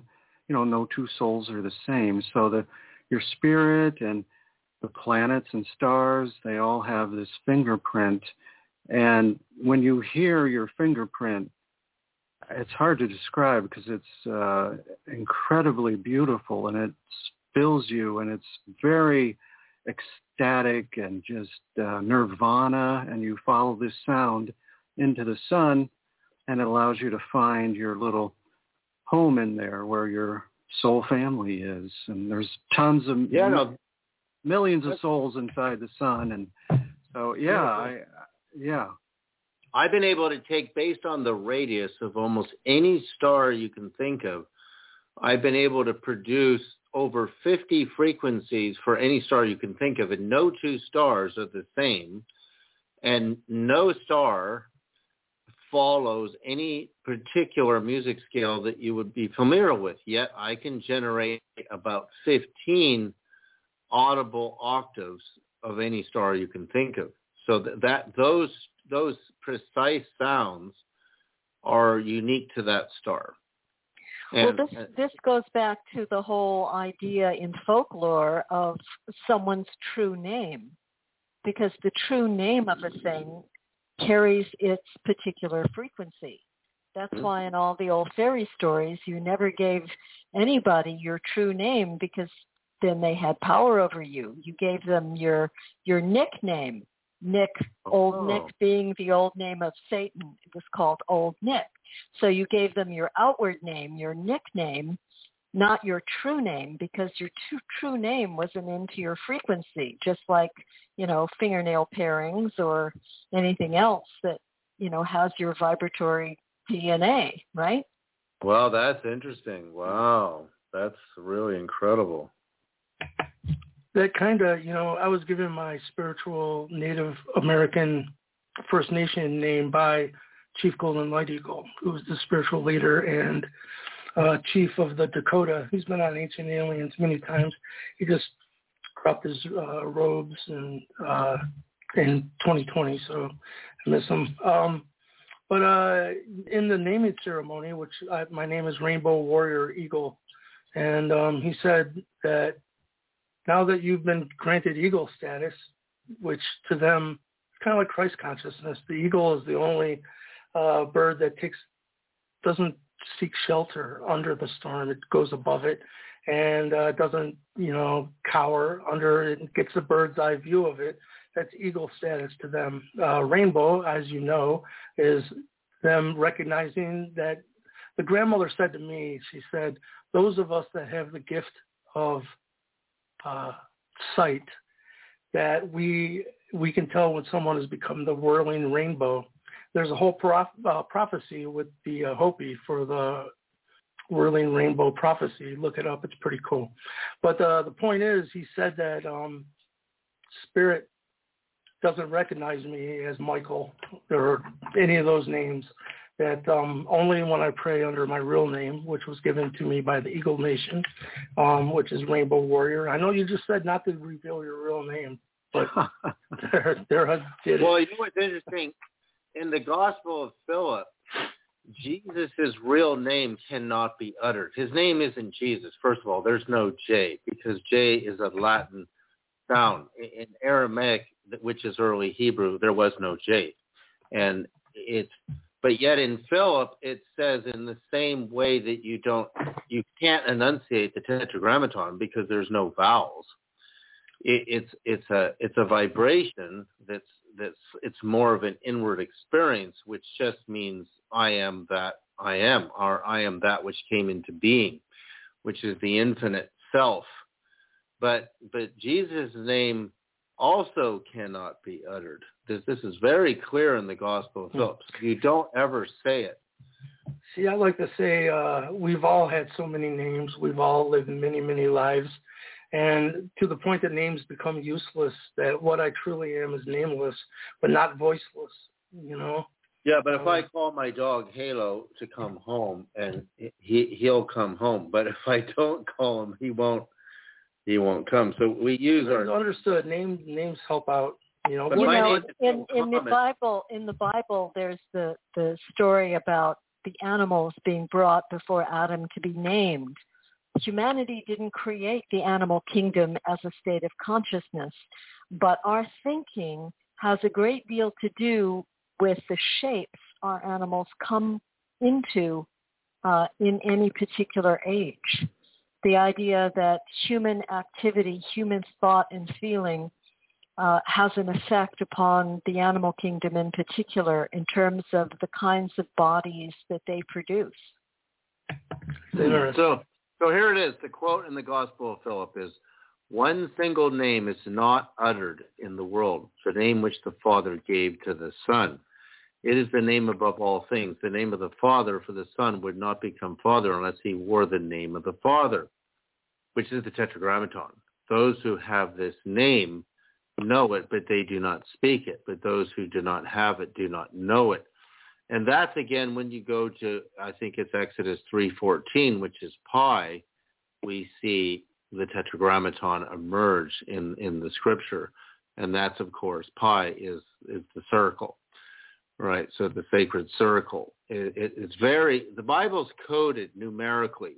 Has very very high numerical values for certain places. For example, it's Matthew sixteen eighteen which is 1618, the golden ratio. Upon this rock I will build my church, and the gates of hell shall not prevail against it. So that's to build the church in the golden proportion, right, is encoded in the scripture. So in, Philip here, the, the name, the true name is is not uttered. And, and it may be why uh, Jesus' name became Latinized, because maybe the way it was written again, you couldn't pronounce it if it didn't have any vowels. And This Right, so- also goes this also goes back to the lost word of the Freemasons, which is not an actual word as in Latin verbum, but a divine proportion that's been lost. Yeah, you know, I received a. Tell us more about that. I, I, I, do you know any more about that, or Well, p- part of the work of the of the Mason is to recover the lost word, which is the divine proportion. You know, in the Bible, when it says "in the beginning was the Word," this is an Right. angli- anglicized Right. term from the Latin verbum, but goes back to the Greek word logos.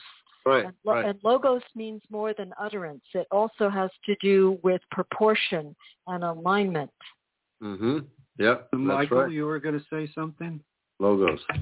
Well, A.R. Borden from the reverse engineering division, I discovered this MP3 on my computer, and I didn't know what it was, but it, it was said Yahweh, and it was .mp3.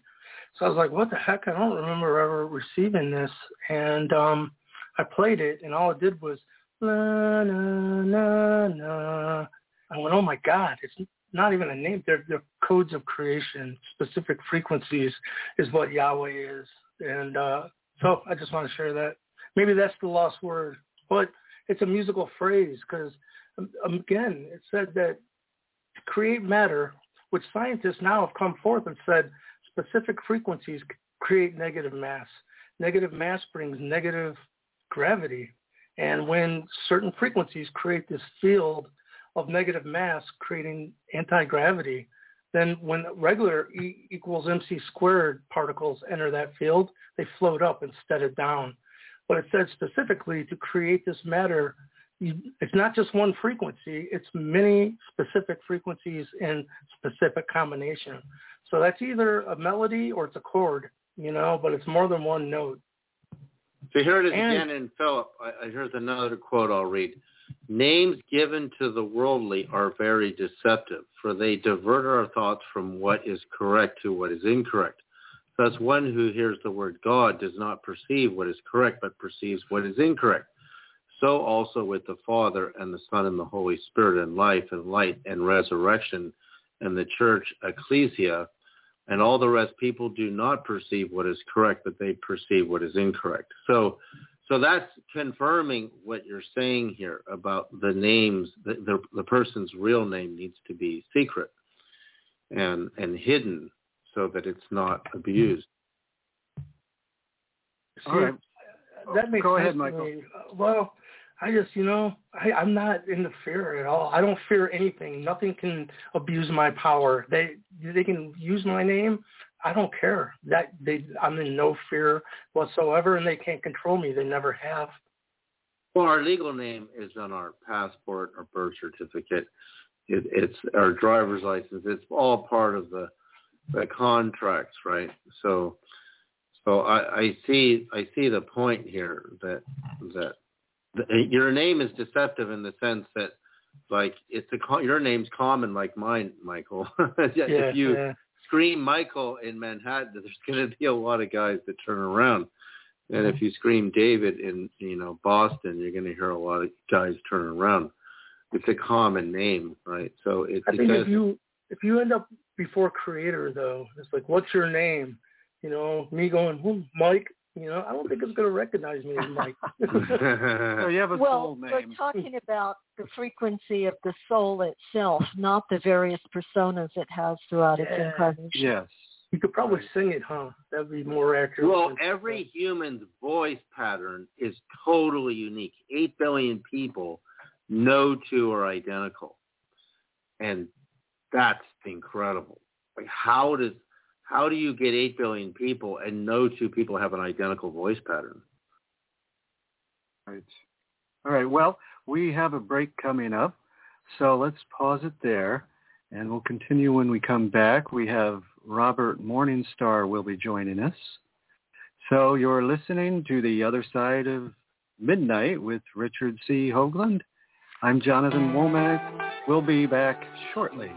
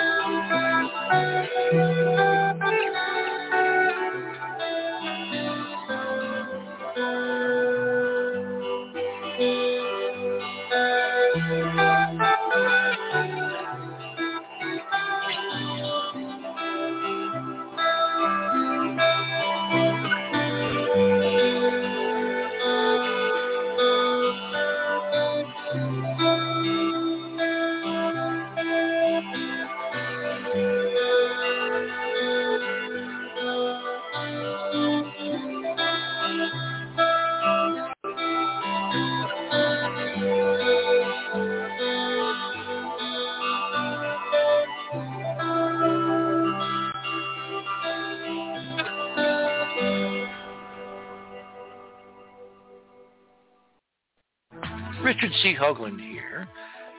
I'd like you to support The Other Side of Midnight by subscribing to Club 19.5 and thereby joining our unique and growing radio community.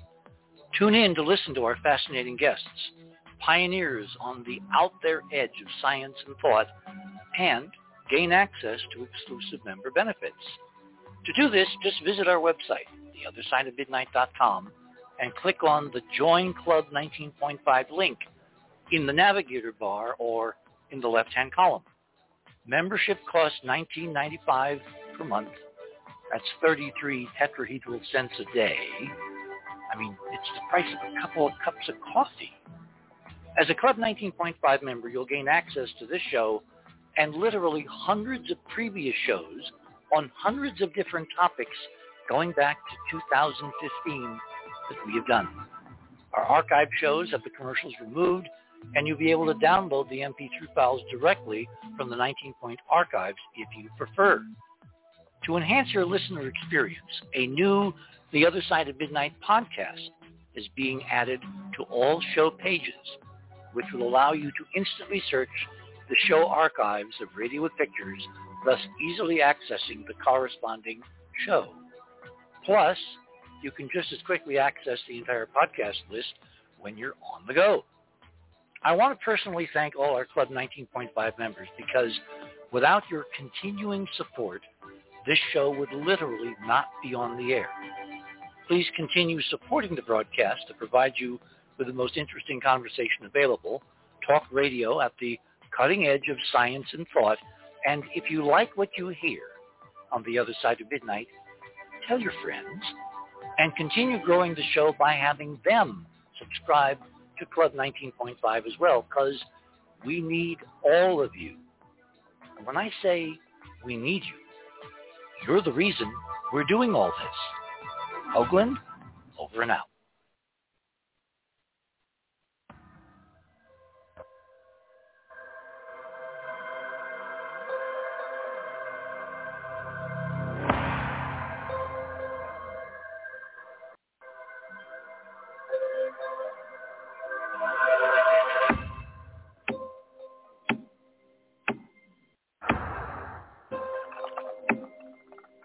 And we are back. We're talking with David Sereda, Georgia Lambert, Michael Lee Hill, and Robert Morningstar will be joining us. We're talking about how uh, thought and sound and intention and these things have a very big impact on our lives and and in, and in creation. So, who wants to pick it up there, Georgia? Did we we left off with you. Was it? What were you saying when when we went to the break? Or or was it David? Yeah, um, it, it's when we're we're getting back to the radios, Jonathan, because when we're looking at again, each human being has a unique voice pattern, and the frequencies in my voice are going to be different than the frequencies in, in an anal- analysis in your voice. So when and we Tesla look at those, was Tesla was the one who famously said, when considering the mysteries of the universe, think frequency and vibration. Exactly. So, so when we look at how we're analyzing what we're calling these chirps on the radios and we slow it down and you look at the wave structure, it looks like language, right? Like music can, will be a continuous bunch of frequencies for the duration of a song but these are like words because there's a chirp and a stop and a chirp and a stop and a chirp and a stop and the spacing between the chirps is erratic they're not they're not repeating um, it, it, and and Richard and I have said this, and I think you've experienced it too. The the, the chirping seems to be moody, like it seems to have different moods. Mm. So tonight, when I was recording, because again, Jimmy sent out the last transmission today at 11 a.m. Pacific time, 12 Mountain time, and I calculated at the speed of light to Oumuamua and back, and I started recording. At first, I thought, oh, the the radio is not as excited sounding today. It's kind, it's chirping, but the, it's there's a lot of spaces between the chirps. So I I, I did captures of the frequencies and recorded it. And when I saw this one number repeating, I said, oh my God, that's the Washington Monument, which is a 432 octave monopole tuner. So the, the idea that the chirps look like voice prints means there has to be somebody sending us these messages. And, and, and if they're able to encode precise frequencies such as royal cubits, the speed of light, um, a message that brought us the number 56, which brought us to Stonehenge. Maria Wheatley last night told us that the first Stonehenge, the most ancient one, had 56 blue stones in the circle. The fact that we got that message, we got the royal cubit for the Great Pyramid at Noah's Ark, and today I received the number for the Washington Monument. We're so far beyond, you know, random odds that we're making all this up. There's somebody clearly talking to us. And yeah, and they're talking through, uh, and they're sending it through subspace, and and we're picking up on real radios at, at 144.1 and 432 megahertz. So this should get the attention of of of serious um, you know, serious scientific community response, and and and and it really should get funding. And I know Richard, you know, just in the break mentioned that we need funding. This is so incredible. It's probably the first time in modern history. I mean, SETI is not yielding anything worth anything, and they've raised mega millions of dollars to keep SETI going. And there's aliens everywhere. They're all around. They're all around because we see the UFOs. And it's so funny. I just finished Avi Loeb's book, which is called Extraterrestrial. And and it's like he's he's telling you in his the scientific community is so staunch, if you step outside of the box and you get your PhD, you're never going to work. You're never going to get grant money and get a job anywhere. So they're already controlling you not to believe in the extraterrestrial hypothesis. But he just raised over $7 million for Project Galileo. But Project Galileo detects motion in the sky, and what it does is it will see it, it will see something moving. It'll it'll map its coordinates, and it will see if it's an identifiable satellite or aircraft. And if it's not a known, it goes into an unknown category and it gets researched. But what we're doing is very different. We are actually the first ones to intercept a dialogue with them and us because we're sending them messages in the form of pictograms, a piece of music, and we're sending them frequencies, which are numerical value tones. And they're sending us back numerical value tones that convert to a mathematical formula for everything from the speed of light to the royal cubits to the Stonehenge and now the Washington Monument. They're, they're sending us back these numbers. So that means, and, and when, when you look at the analysis of the chirping, it looks like a unique signature voice imprint. It does. And I did a little more work on um, the clicks from December 24th, just this past Friday, mm-hmm. um, today, and I slowed them down and I added some semitones just to give it uh, some sort of voice resemblance, so that you get a little, oh. not quite singing, but sort of like conversation. Wow. Yeah, there, there's. play that? I had it's my items tonight, but uh, we don't have our web page up, so you can't listen to them. Oh no. Uh, well, no, this is going to continue, but but I what I'm saying, like Avi Loeb describes in his book that there's all this money out there for when we make a, a breakthrough discovery, and yet this is verifiable. We can repeat this. We could do this and demonstrate it to to witnesses who could come forward and actually give us serious grant money. I mean, if Avi Loeb could raise seven million dollars, I, I mean, there's so much money out there in America yes. alone.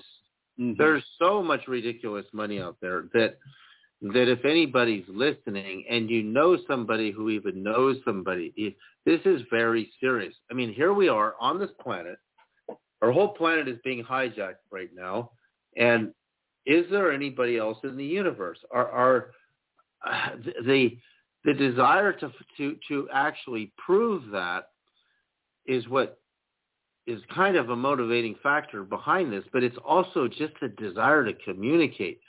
And when I, you know, and I've been in ufology for over 23 years. I mean, I was on Art Bell in 1999 in my first show on the NASA UFO phenomenon and got myself into Art Bell, one of Art Bell's biggest conspiracies of all time because the night I was on with James Oberg arguing about nasty UFOs, the entire show shut down all over the world. And the next day, Art Bell announced that, that David Sereda was naming names and subjects the American people weren't ready for at this time, and we had to turn your show off. So it landed me in this huge radio conspiracy. But the one part of ufology that has lacked the most is the communication systems um, of, of the ETs. And are they sending messages to SETI? And, and no, they're, they're clearly not. And millions of dollars have gone into SETI to keep that machine going. But also there have been these phenomena called fast radio bursts, and probably a lot of the data in the FRBs, fast radio bursts, is getting is getting classified, getting buried, and and what we're doing is open to you, the public, the listener, and and this this is real data we're getting on these radios, so it, it cannot possibly be explained because we know that Nikola Tesla and Marconi both stumbled upon the same type of chirping that they thought initially might be Morse code, but when they analyzed it as we did, the first thing I asked Jimmy is this, Jimmy Blanchette, is this Morse code? And he said, no, he's tested it. So I tested it as well, clearly not Morse code. And it's like... Yeah. For people out there wondering if this is some kind of uh, joke being played on us by a kid in uh, you know Australia somewhere. mm-hmm. um, that's not happening. And these are coming back to us faster than the speed of light. It, it takes what four hours for the Oumuamua signal to get to reach uh, the object. Yes, under four hours to reach it, and then and, just four hours to come back. Come back, yeah. What about these videos, though, that Jimmy's capturing of these orbs of light chariots of fire appearing over the radio array. I mean, that's got to be taken into account too. That's yeah, amazing. that's very important because yeah. his newest one, like he sent me one just um, two days ago or a day ago actually, and it shows three craft appearing in front of the antenna, and I did the ratio between the three is one to the golden ratio, one to 1.618. And I sent it to Jimmy, and I said, that's impossible they would be one to the golden ratio because that's what we're talking about. Because Oumuamua came in its closest approximation to Earth, its ratio to one astronomical unit, which is the Earth-Sun distance, came to 1 to 618, which is a function of the golden number, right? Because you can take the six, the 0.618 portion of the golden ratio is the extenuation of a whole number. So the, the 0.618 number can, can move in multiples of 10, 100, 1,000, 10,000, et cetera, just like 432 can. Because we're doing, we're using 432 million hertz is, is our, is one of our transmission and reception frequencies. So that means the fact that the, th- the three UFOs appeared in front of the antenna in the golden ratio is, is, is a message clearly the, that, that continues on the thesis of, of Oumuamua and its golden functions. Yeah, so imagine what they, they must think of us. There they are in the sky, you know, sending out these radio signals, and they're they're giving us a pat on the back. But um, boy, uh, they just we must seem like the slowest uh, you know, species they've ever run into. Well, no, they're probably saying, "My God, finally, somebody's sending finally Yeah. and and again, this is preschool for them, right? They send us the speed of light. They send us to the royal cubits. They send us to Stonehenge, and it's like, okay, are are you convinced now that there's somebody really here? I would think with this show and how many people are listening, we'd be getting emails and phone calls like crazy um, with excitement and enthusiasm because here we are stuck on a planet. We can't get off this planet until we die. We, and get into our spirit body. And nobody at NASA knows how to do what we're doing because they don't have data like this.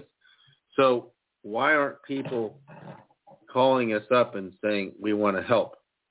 That's what I'm wondering. Yeah, that's what we need. I don't know how to make that happen. Um, just keep pushing forward. Well, I think there's a lot of apathy out there right now in the world. There's a lot of people feel really um, disabled and frustrated because our planet is being held hostage, and they they don't know what to do. But in a way, you got to say to them, snap out of it. Stop looking at that stuff. Get on with your life. Get on with life and stop being, you know, pull your head out of this this news that you're reading every day and, and just keep living. Don't let it stop you because it's a game that the, powers of the world are playing.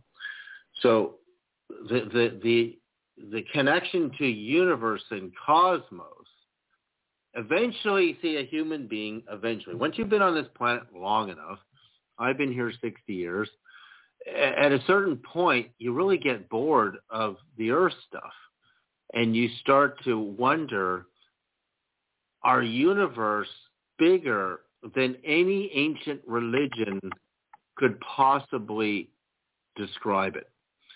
The the idea of heaven being a place that's only big enough for one religion is completely vanishes when when you understand the size of a single galaxy, let alone you know mil- billions of galaxies, because each galaxy is bigger than any vision of heaven ever painted, even by the ancient Sumerians. Any any ideas of heaven would be completely myopic compared to what we know now. So the, the desire to eventually get off this rock emerges once you've been here long enough. How many soccer games and football games can you watch? I mean, can you watch them for 10,000 years? If you were going to live eternally in a human body, you know, could you keep doing the same stuff for well, thousands of years. Look at Jodie Foster's question in, in the movie Contact. She goes through these wormholes and she ends up on a, a beach somewhere out in the universe and mm. and uh, the being comes up to her and her question is how did you do it and she means how did how did you guys you aliens you advanced aliens how did you overcome the destructive nature of civilizations to destroy themselves. And I mentioned this in my book, Old Souls, which uh, sort of lays out the scenario that when Mars went kaput, a bunch of them escaped and they came to Earth and they, they landed in Montana.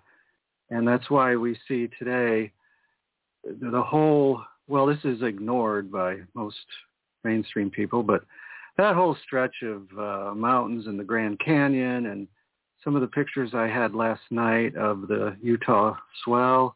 Um, it's all monuments from civilizations hundreds of thousands of years ago.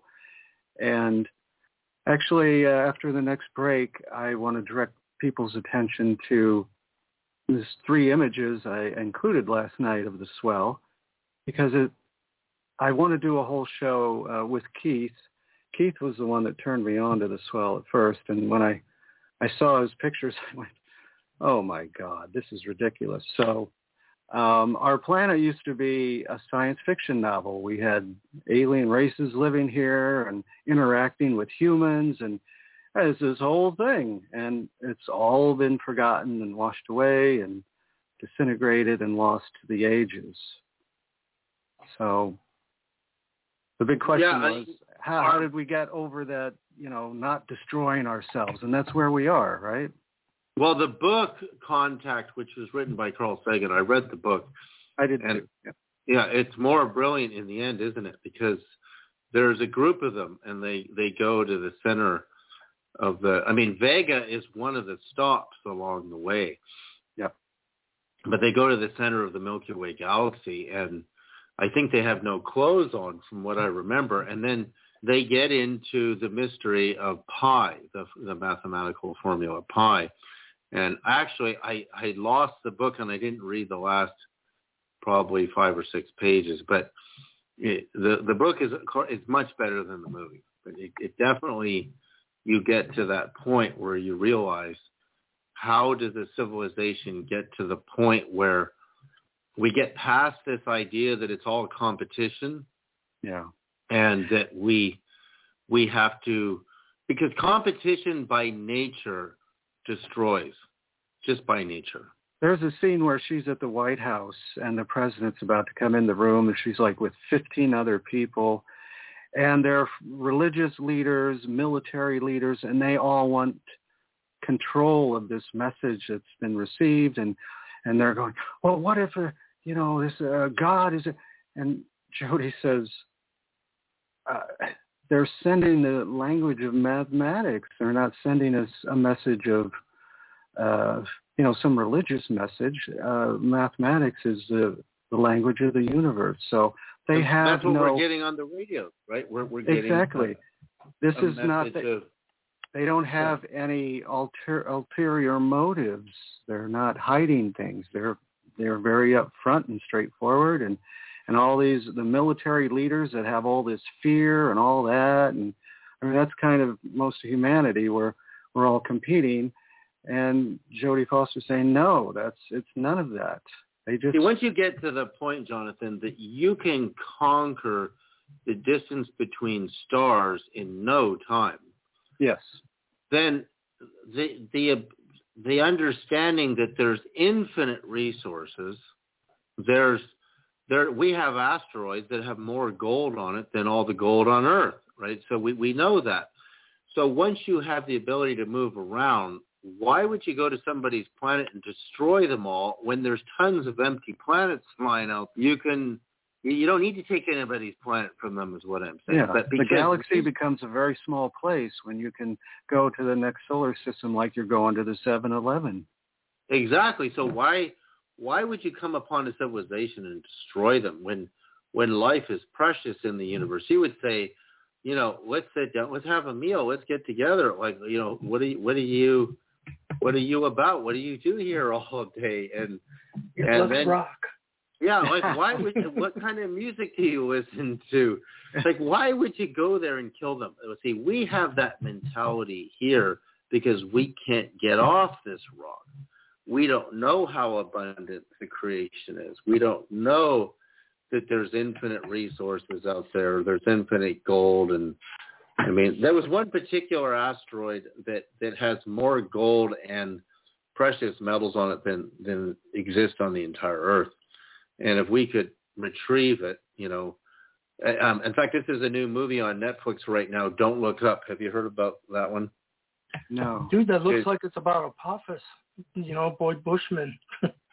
Right, I remember Boyd. Yeah, it's so it's about a meteor and it's very comical in the beginning because it shows you how everybody has their head buried in social media and there's this giant asteroid coming that's going to destroy the earth. These astronomers find i'm just watching the beginning of don't look up. And they're they're trying to get the world's attention. Everybody thinks they're crazy conspiracy theory that the world can end because this meteor is coming. And they're all watching social media. It's really hilarious in the beginning. But meanwhile a scientist discovers that it's full of gold and precious metals and we should capture it instead of letting it hit our planet. And, and but that's what I mean. Once you reach this level of technology that gives you interstellar, you're not trying to, to go, move around to kill people. I mean, haven't we noticed that with all the UFOs arriving on the scene that none of them have destroyed our planet and tried to take over and rule the world? it's course. it's not a it's not about that for them. You know, the, so the esoteric model is that the great lesson that humanity needs to learn here is to overcome separateness. And that, you know, if we didn't have gender and ethnicity and religion and politics to divide us, we would invent things to divide us.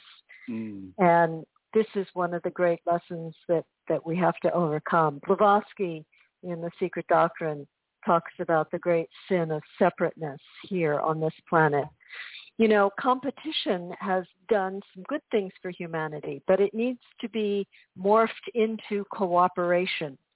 And the only models that we have of that are things like a, a, a, a beautiful orchestra where every individual has perfected their own instrument and then they get to play with others. After they've done the work and become good at what they do, they can add their voice to the whole. Yes, that's beautiful. What you're saying. Yeah, it, in my book Old Souls, the the crux of the situation is that um, we're reaching a point on Earth uh, that mirrors Mars' situation when it went kaput. So there are these old souls that are were on Mars and now they're they've been reincarnated on Earth to prevent this ancient cataclysm uh, repeating it on Earth and and sending us back, you know, uh, back to square one basically. And and we need to get over this uh, destroying our self tendency. And perhaps one in 10,000 worlds survives that equation. Most of them, they do. They blow themselves up, and that's self-implode. Yeah. Yeah, we're we're financially blowing ourselves up because we believe this money game so much, and yet we have resources, we have sustainable technology that we could get AI to build electric cars for everybody. We don't need to put people in debt because they, they're driving an electric car for a hundred thousand dollars. Like you just don't need to do that. But it's a game that we we believe in so much. We're letting the money monster destroy it, whereas we could. I mean, I remember I remember being in in um, elementary school in San Francisco as a kid in the '60s, and we watched this film in black and white. How the future there'll be machines to do all our hard jobs and we'll have all this free time to lie around on the beach. Instead, what happened is we, we made everything so expensive that even though we had machines doing a lot of our jobs, we just invented more jobs that are completely useless to pay to, to make money to pay for stuff that in fact we also make stuff that breaks. So we make cheap light bulbs. Everything is cheap so that you keep having to buy stuff. And that whole consciousness is what's destroying the planet right now more than anything because we have the ability to give people a two or three day uh, work week so that they can have tons of time to garden and to meditate and explore the universe and consciousness. But where we have this idea that nobody deserves anything for nothing so we invented a prison planet where we give people mortgages. You know, mortgage means a, a gauge of death, right? Because mort is the Latin word for die, for death. And gauge, it's a death gauge because it's going to kill you to pay off that house. That the funny thing is the house is already built, right? So let's look at all the real estate. It's already made.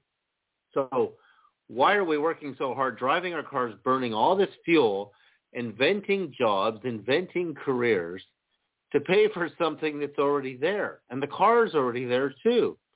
So, so why did we do it?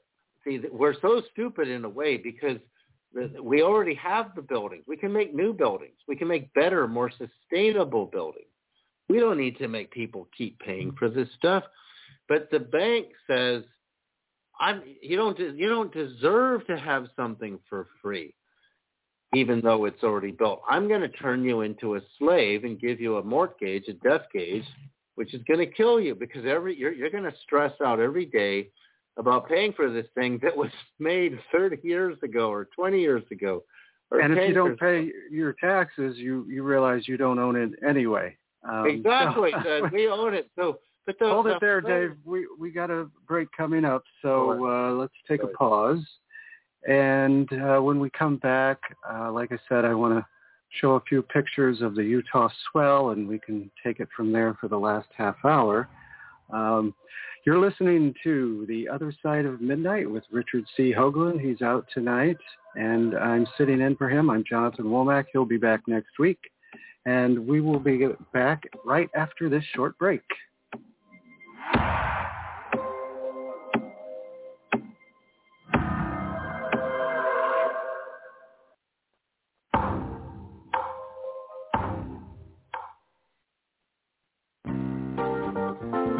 theothersideofmidnight.com. Tune in to listen to Richard C. Hoagland and his fascinating guests. Join Club 19.5 to get access to exclusive member benefits. As a Club 19.5 member, you'll gain access to the rest of this show and all previous 350 episodes. Membership costs $9.95 a month, 33 cents a day. Support the broadcast that provides you with the most interesting conversation available.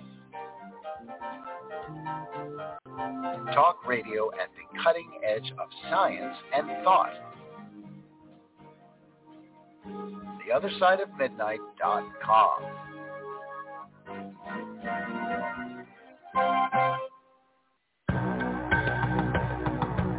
TheOtherSideOfMidnight.com. Talk radio with pictures on demand. Liberate your hyperdimensional time scale and non-linearly access over 400 hours of conversation at the cutting edge of science and thought. Join Club 19.5 to get access to exclusive content that fits your interests and time schedule. Filter episodes by guest or subject. Membership costs $9.95 a month, 33 cents a day. Listen while you travel or as an environment for your endeavors. Eight cents an episode, two and a half cents per hour of content. The other side of midnight.com.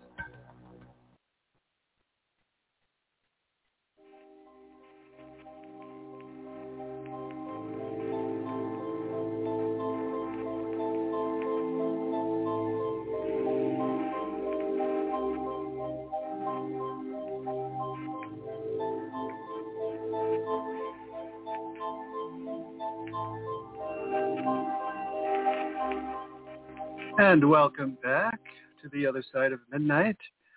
I would like to take a minute here to direct your attention to the other side of midnight.com website and you can click on the banner calling occupants of interplanetary craft and that will take you to last night's show actually and you'll see fast links to items and you can click on John. And it's my items number 14, 15, and 16. And I've been studying this area for a while now since Keith brought it to my attention back in August. And it is um, stunning revelations about a monumental event that was so important. It was carved into rock that would last a very, very long time, hundreds of thousands. The rock is millions of years old. But these, this is a massive sculpture that, that goes around for miles. And this is in Utah. And in number 15, you can see one of the, Keith and I call it the fishman. um, I think these were ETs who who lived here. They're not really ETs. They're they're Earth, you know, species. They live here and interact with um, pharaohs. Uh, there's there's an area of this monument where uh, a number of pharaohs are sculptured. So they were working together, and the event seems to be uh, bringing animals, either African animals, to the Midwest, and this the, these monuments are a celebration of this, and it's it's a it's an act between an alien species and humans. So it was very, you know, there was peace and uh, cooperation, like we've been talking about. There was no competition. This was aliens and humans living together in peace. So I, I hope that we'll be doing a show down the road because I have a lot of really cool things to show. And I don't know anybody that's been looking at this area. I don't know why, because as soon as I saw Keith's image, I was just like, oh my God. And um, yeah, so I just wanted to point that out that here we are calling Oumuamua and it, it's ironic because hundreds of thousands of years in our past, we had civilizations that they weren't calling the aliens. The aliens were here, and we lived with aliens and, and worked in peace with them and, and so forth. So I thought that was important to show. Uh, yeah. So who would like to? We have about a half hour left. So who wants to jump in? We haven't heard from Michael for a while. Uh, do you want to add anything, Michael? Well, I guess, you know, I just find it very fascinating, the whole 432 subject. And, um, you know, that's more than anything. They've been trying to commu- communicate the importance. And not only that, when you find out it's not just earthbound, it's our whole solar system. The moon is 2,160 miles across and uh, you know that's an octave lower than 432. The sun is 8,640 miles across, and um, that's why we get a full totality eclipse. You know, so to say we're living in a 432 created reality is not woo-woo pie in the sky stuff. It's science. Well, um, there's an experiment on uh, Richard's website, enterprisemissions.com, and it talks about uh, this French scientist in the 1950s, I believe, 55. His name is Allais. And he's in an underground chamber that allows no vibrations. And they're studying, they have a, he's got a pendulum going and the, we're approaching an eclipse. The, the moon is about to eclipse the sun. And as the mm-hmm. moon moves across you know, it first crosses the disk of the sun, the pendulum slowed and as the moon kept moving, it stopped and then the moon moved some more. The pendulum goes backwards. Oh, wow. So it's almost like the polarity of the torsion field is changed during this alignment. So as the moon then leaves the disk of the sun, the pendulum starts rotating the proper clock, you know, clockwise. So wow, I found that very interesting. Yeah. You know, through my work with the uh, Native American First Nations, I'm Seneca, and I was brought in by Chief Golden Light Eagle, his Star Knowledge movement, which we just went live in Canada, by the way, and the University of Ottawa is teaching our uh, what we've learned from star beings from thousands of years of contact. And our show named Star Beings was just aired. So if anyone wants to check it out, type in University of Ottawa and Star Knowledge. Um, the deal is though that they their knowledge is that the Earth's ley lines actually ebb and flow with energy. They're at their strongest during solstices and equinoxes, but in times of full totality eclipses, the ley lines reach zero and then are reborn, which kind of makes some sense with exactly what you just said. Um, so I just wanted to add that. Nice. But that's why the Native American First Nations are so, uh, all these structures would align and, and track solstices and equinoxes. And you'll find that when ley lines cross, there's vortexes of energy.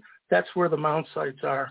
And so it was really mm-hmm. cool to be with all these elders and stuff because every Star Knowledge conference you'd find out there was a mound site very close.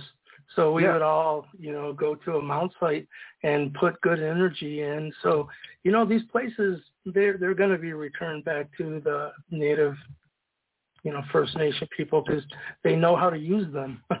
well, I, I've got to mention my another one of my books, The Dog Man Cometh, and it's about the Cheyenne dog soldiers and this Colonel Chivington uh, who massacred a whole bunch of Cheyenne back in 1886. And um, this Colonel Chivington is reincarnated to today uh, as this white dude, and he hates Native Americans, and he's got this half of this amulet that will allow him to to kill all of them once and for all. And it, it's all going to come down tonight under the light of a blood moon. Hmm. yeah. Man, it sounds like you got some really cool, interesting books. I might have to check yeah. them out. Yeah, check them out now. Uh, Georgia, you wanted to talk about the cycle of the year.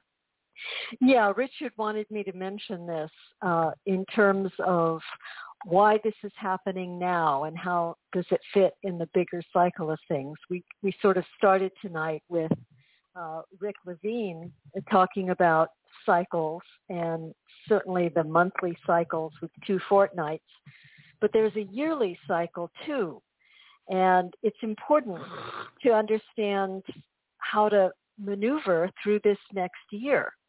The cycle of matter is really interesting Matter as the mother delivers the Christ at the winter solstice, at the darkest point of the year.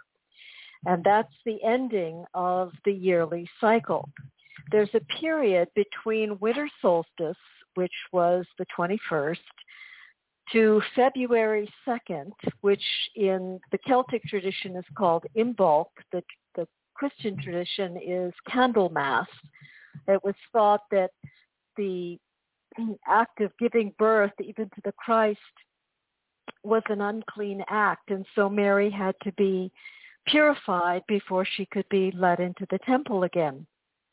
So this period of time between the winter solstice and February 2nd, Candlemas, was called the terror time, not just because, you know, roads were bad and, and wolves were about in the old days, but because this is the time when matter, the mother, has delivered the Christ and must become re-virginized to ascend in the spring for new impregnation. So again, this this terror time between the 21st uh, of December and Candlemas, February 2nd, is when everything is thrown to the winds. This is the time when the refrigerator is unstuck from the floor and you can nudge it in various directions. This is the time and, and interestingly enough, our, our New Year's Eve resolution tradition comes right smack dab in the middle of this terror time. This is the time for new intent, new direction. Uh, things are chaotic, but that's the time new stuff can be slipped in most easily.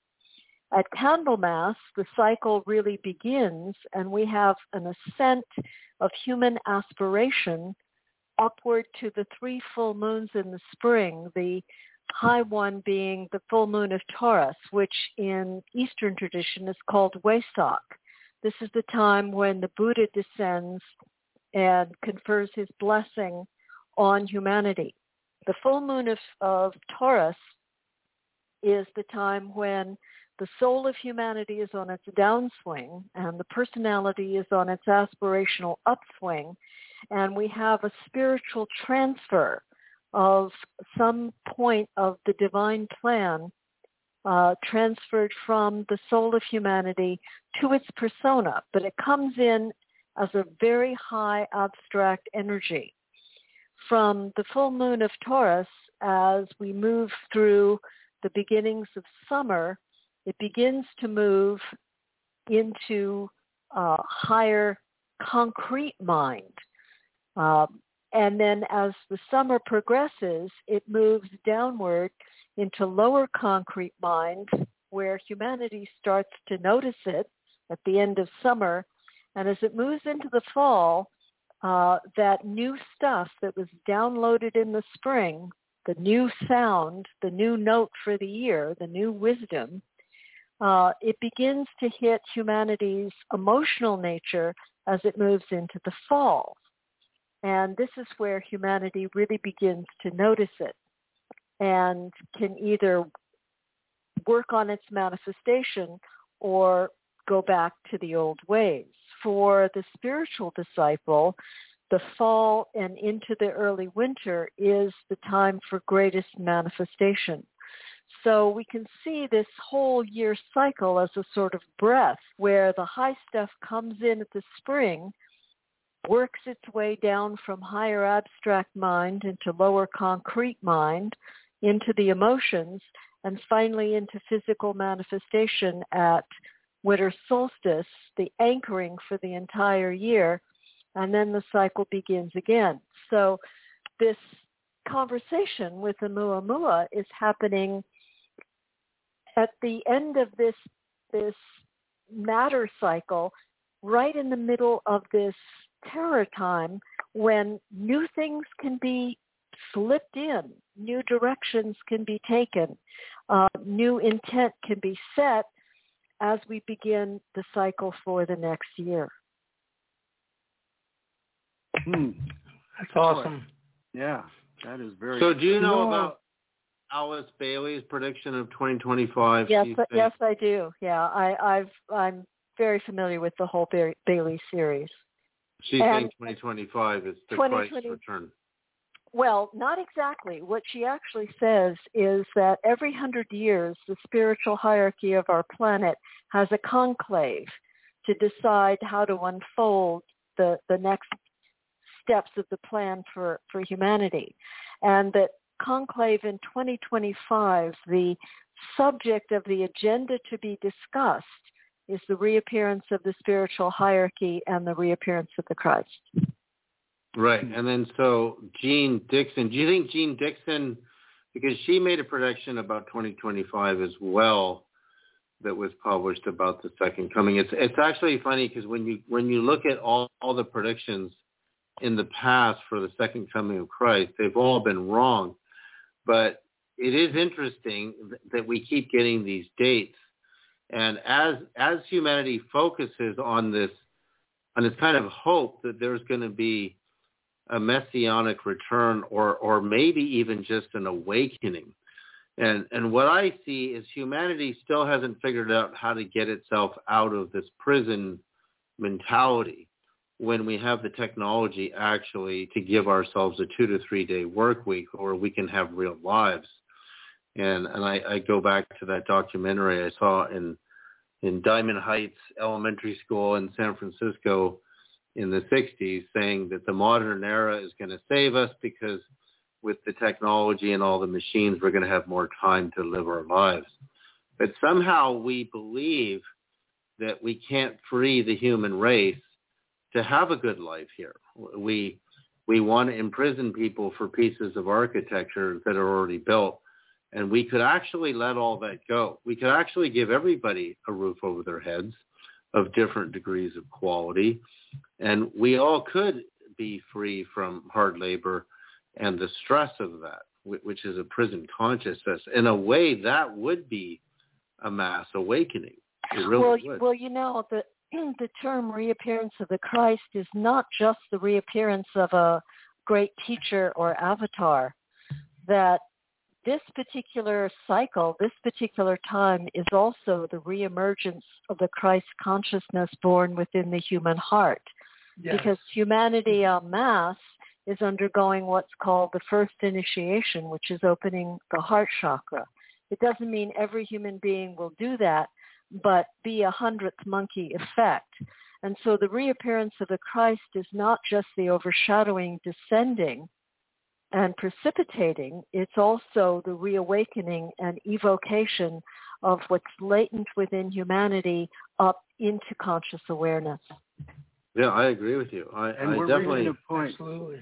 There's a a wave happening too, where it's going to be hard to keep a lid on disclosure because the advent of the internet, for example, has brought us all into much closer communication. And just think about when the Face on Mars came out, and we we just had newspapers and magazines, and there was no internet. But that has all changed, and because of work like Richard does and other people like him, that um, you know that that veil is definitely being lifted, and and the the people that want to keep us on this prison planet, I think they're their time's done. yeah, their time is coming. They're Done. they're yeah. I'll tell you where all this is leading because I can tell you from a place of confidence because it's a part of my life, and that is I was contacted in 2011 by the Pentagon, uh, Bigelow Aerospace BAS, and uh, they said we know you're in contact with the real thing because we've been studying it over the Skinwalker Ranch, and uh, pretty much they said we don't know why you've had a pleasant experience when we have not. I said, well, try the olive branch next time instead of the arrow, you know. But um, they know that I am in contact with the Anunnaki, and I am of their hybrid bloodline, and I'm here to be a liaison between them and us, and that will be in the very near future, like I said yesterday, 2024, which fits. Imagine if we have real disclosure I'm talking first contact where they reveal themselves, these orbs of light that are what's showing up over the array when Jimmy's sending these and David and you know, wait till you see the videos of these orbs of light that are showing up. Um, so it all leads to 2024 of a great reveal. And um, then we roll, it, roll into mankind becoming a galactic society. But I also believe that the Christ has nothing to do with an individual. It is a state of consciousness. Because what is Christ? There's many Christed beings, in, even in the Bible. That means the appointed or the chosen one. Well, chosen or appointed with what? The star knowledge. It's the knowledge of light and sound and how light and sound create physical reality. That's star knowledge, and it's nothing to do with Earth. It's the way things work. And uh, so I just wanted to share that. I want to share one other thing because I think I think it's absolutely fascinating. But at a conference, I had one of my 432 discs. I'm sure everyone here knows who Christopher Dunn is um, from Ancient Aliens, and he wrote the book uh, The Pyramid Energy Machines, and uh, just showed how you know things that are encoded into the structures back in Egypt and Sumer. Just even mathematically, there's, it's not even possible. But he came up to me and he seen my discs. He became really excited. He goes, "Oh my God, um, no one knows this yet, but they said he said that they now know that the actual like King's Chamber, and they're all resonating to 432 base frequencies, meaning that they're the most resonant when you hit 432 hertz, and you get it. Actually, I've, I've heard some video from in there when you hit the right frequency, 432 it sounds like an orchestra. It's pretty mind blowing to hear. Um, so I think we're on the right path, and um, like you know, for funding, I think once the world sees what happens when you use structured water for art, uh, agriculture, it's uh, it's natural GMO. It, it creates plants that are impervious to drought and they grow faster, and their n- nutritional value is over doubled when you use uh, and 432 water is actually, like I said, the scientists from NASA had never seen anything like it, and so right now, that is something that I think should be looked into is what happens when we start using 432 water um, to do our gardening. Not just on this planet, but Mars or, or the moon. Yeah, yeah. Uh, Georgia, do you want to add anything? Um, other than, you know,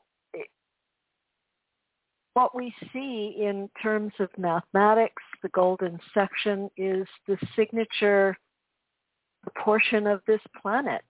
And it, you know, it, it intrudes upon our consciousness in music, in structure, in absolutely everything.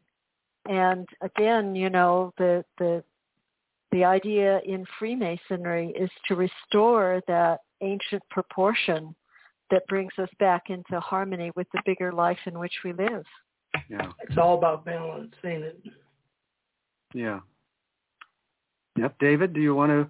We have a few minutes left before uh, we got to wrap it up here. Do you have well, I think thoughts? part of the, the message we're getting, like um, from the transmissions to Oumuamua and, and back, is see the the reason the God of the prophets measured everything so precisely, like the dimensions. We we cut quartz crystal to very specific dimensions to create a crystal oscillator to generate specific frequencies. So a temple is measured in certain the it's the inner measurement, the inner dimension measurement that matters because that's the space that you go into to to get activated. And Jesus actually said in the Gospel of Philip that the the attainment of the resurrection body is done in the Holy of Holies, which is a cube, it's a cubic building. That at the time of Solomon was 20 by 20 by 20 royal cubits, and we know from Ezekiel that it's it's a cubit and a hand, so it's royal cubit. And also at the time of Moses, the Holy of Holies was 10 by 10 by 10 cubits, which is the same measurement as the Queen's Chamber in the Great Pyramid. That measurement is made out of semiconductive stone is a crystal oscillator with those dimensions. I've been able to mathematically calculate the frequency of the Holy of Holies so that people can have access to that frequency because it's the frequency that activates the light body. And when the light body is getting switched on, you start to experience the bliss, the, the supreme ecstasy that eradicates the perception of suffering in the nervous system. So when you when your light body gets switched on, you, you go to, you literally go to a higher frequency and you no longer experience suffering. And that's it, but that's what's in the Acts of John that was banned by Pope Leo. Jesus is telling the apostles to dance in the circle. And when he's crucified, he's saying, I suffer none of the things they say of me because he's in this high frequency state. And his light body, he actually says this to Philip. He says, if you don't attain the resurrection when you live, when you die, you'll receive nothing. That's iconoclastic against whole thesis of Christianity. But he says you attain the resurrection in the Holy of Holies, which he calls the bridal chamber. So my theory is that the those dimensions exist in, in the Queen's chamber actually because they're the same as as the um, as Moses' tabernacle, Holy of Holies. In, in those days, it was a tent, 10 by 10 cubits.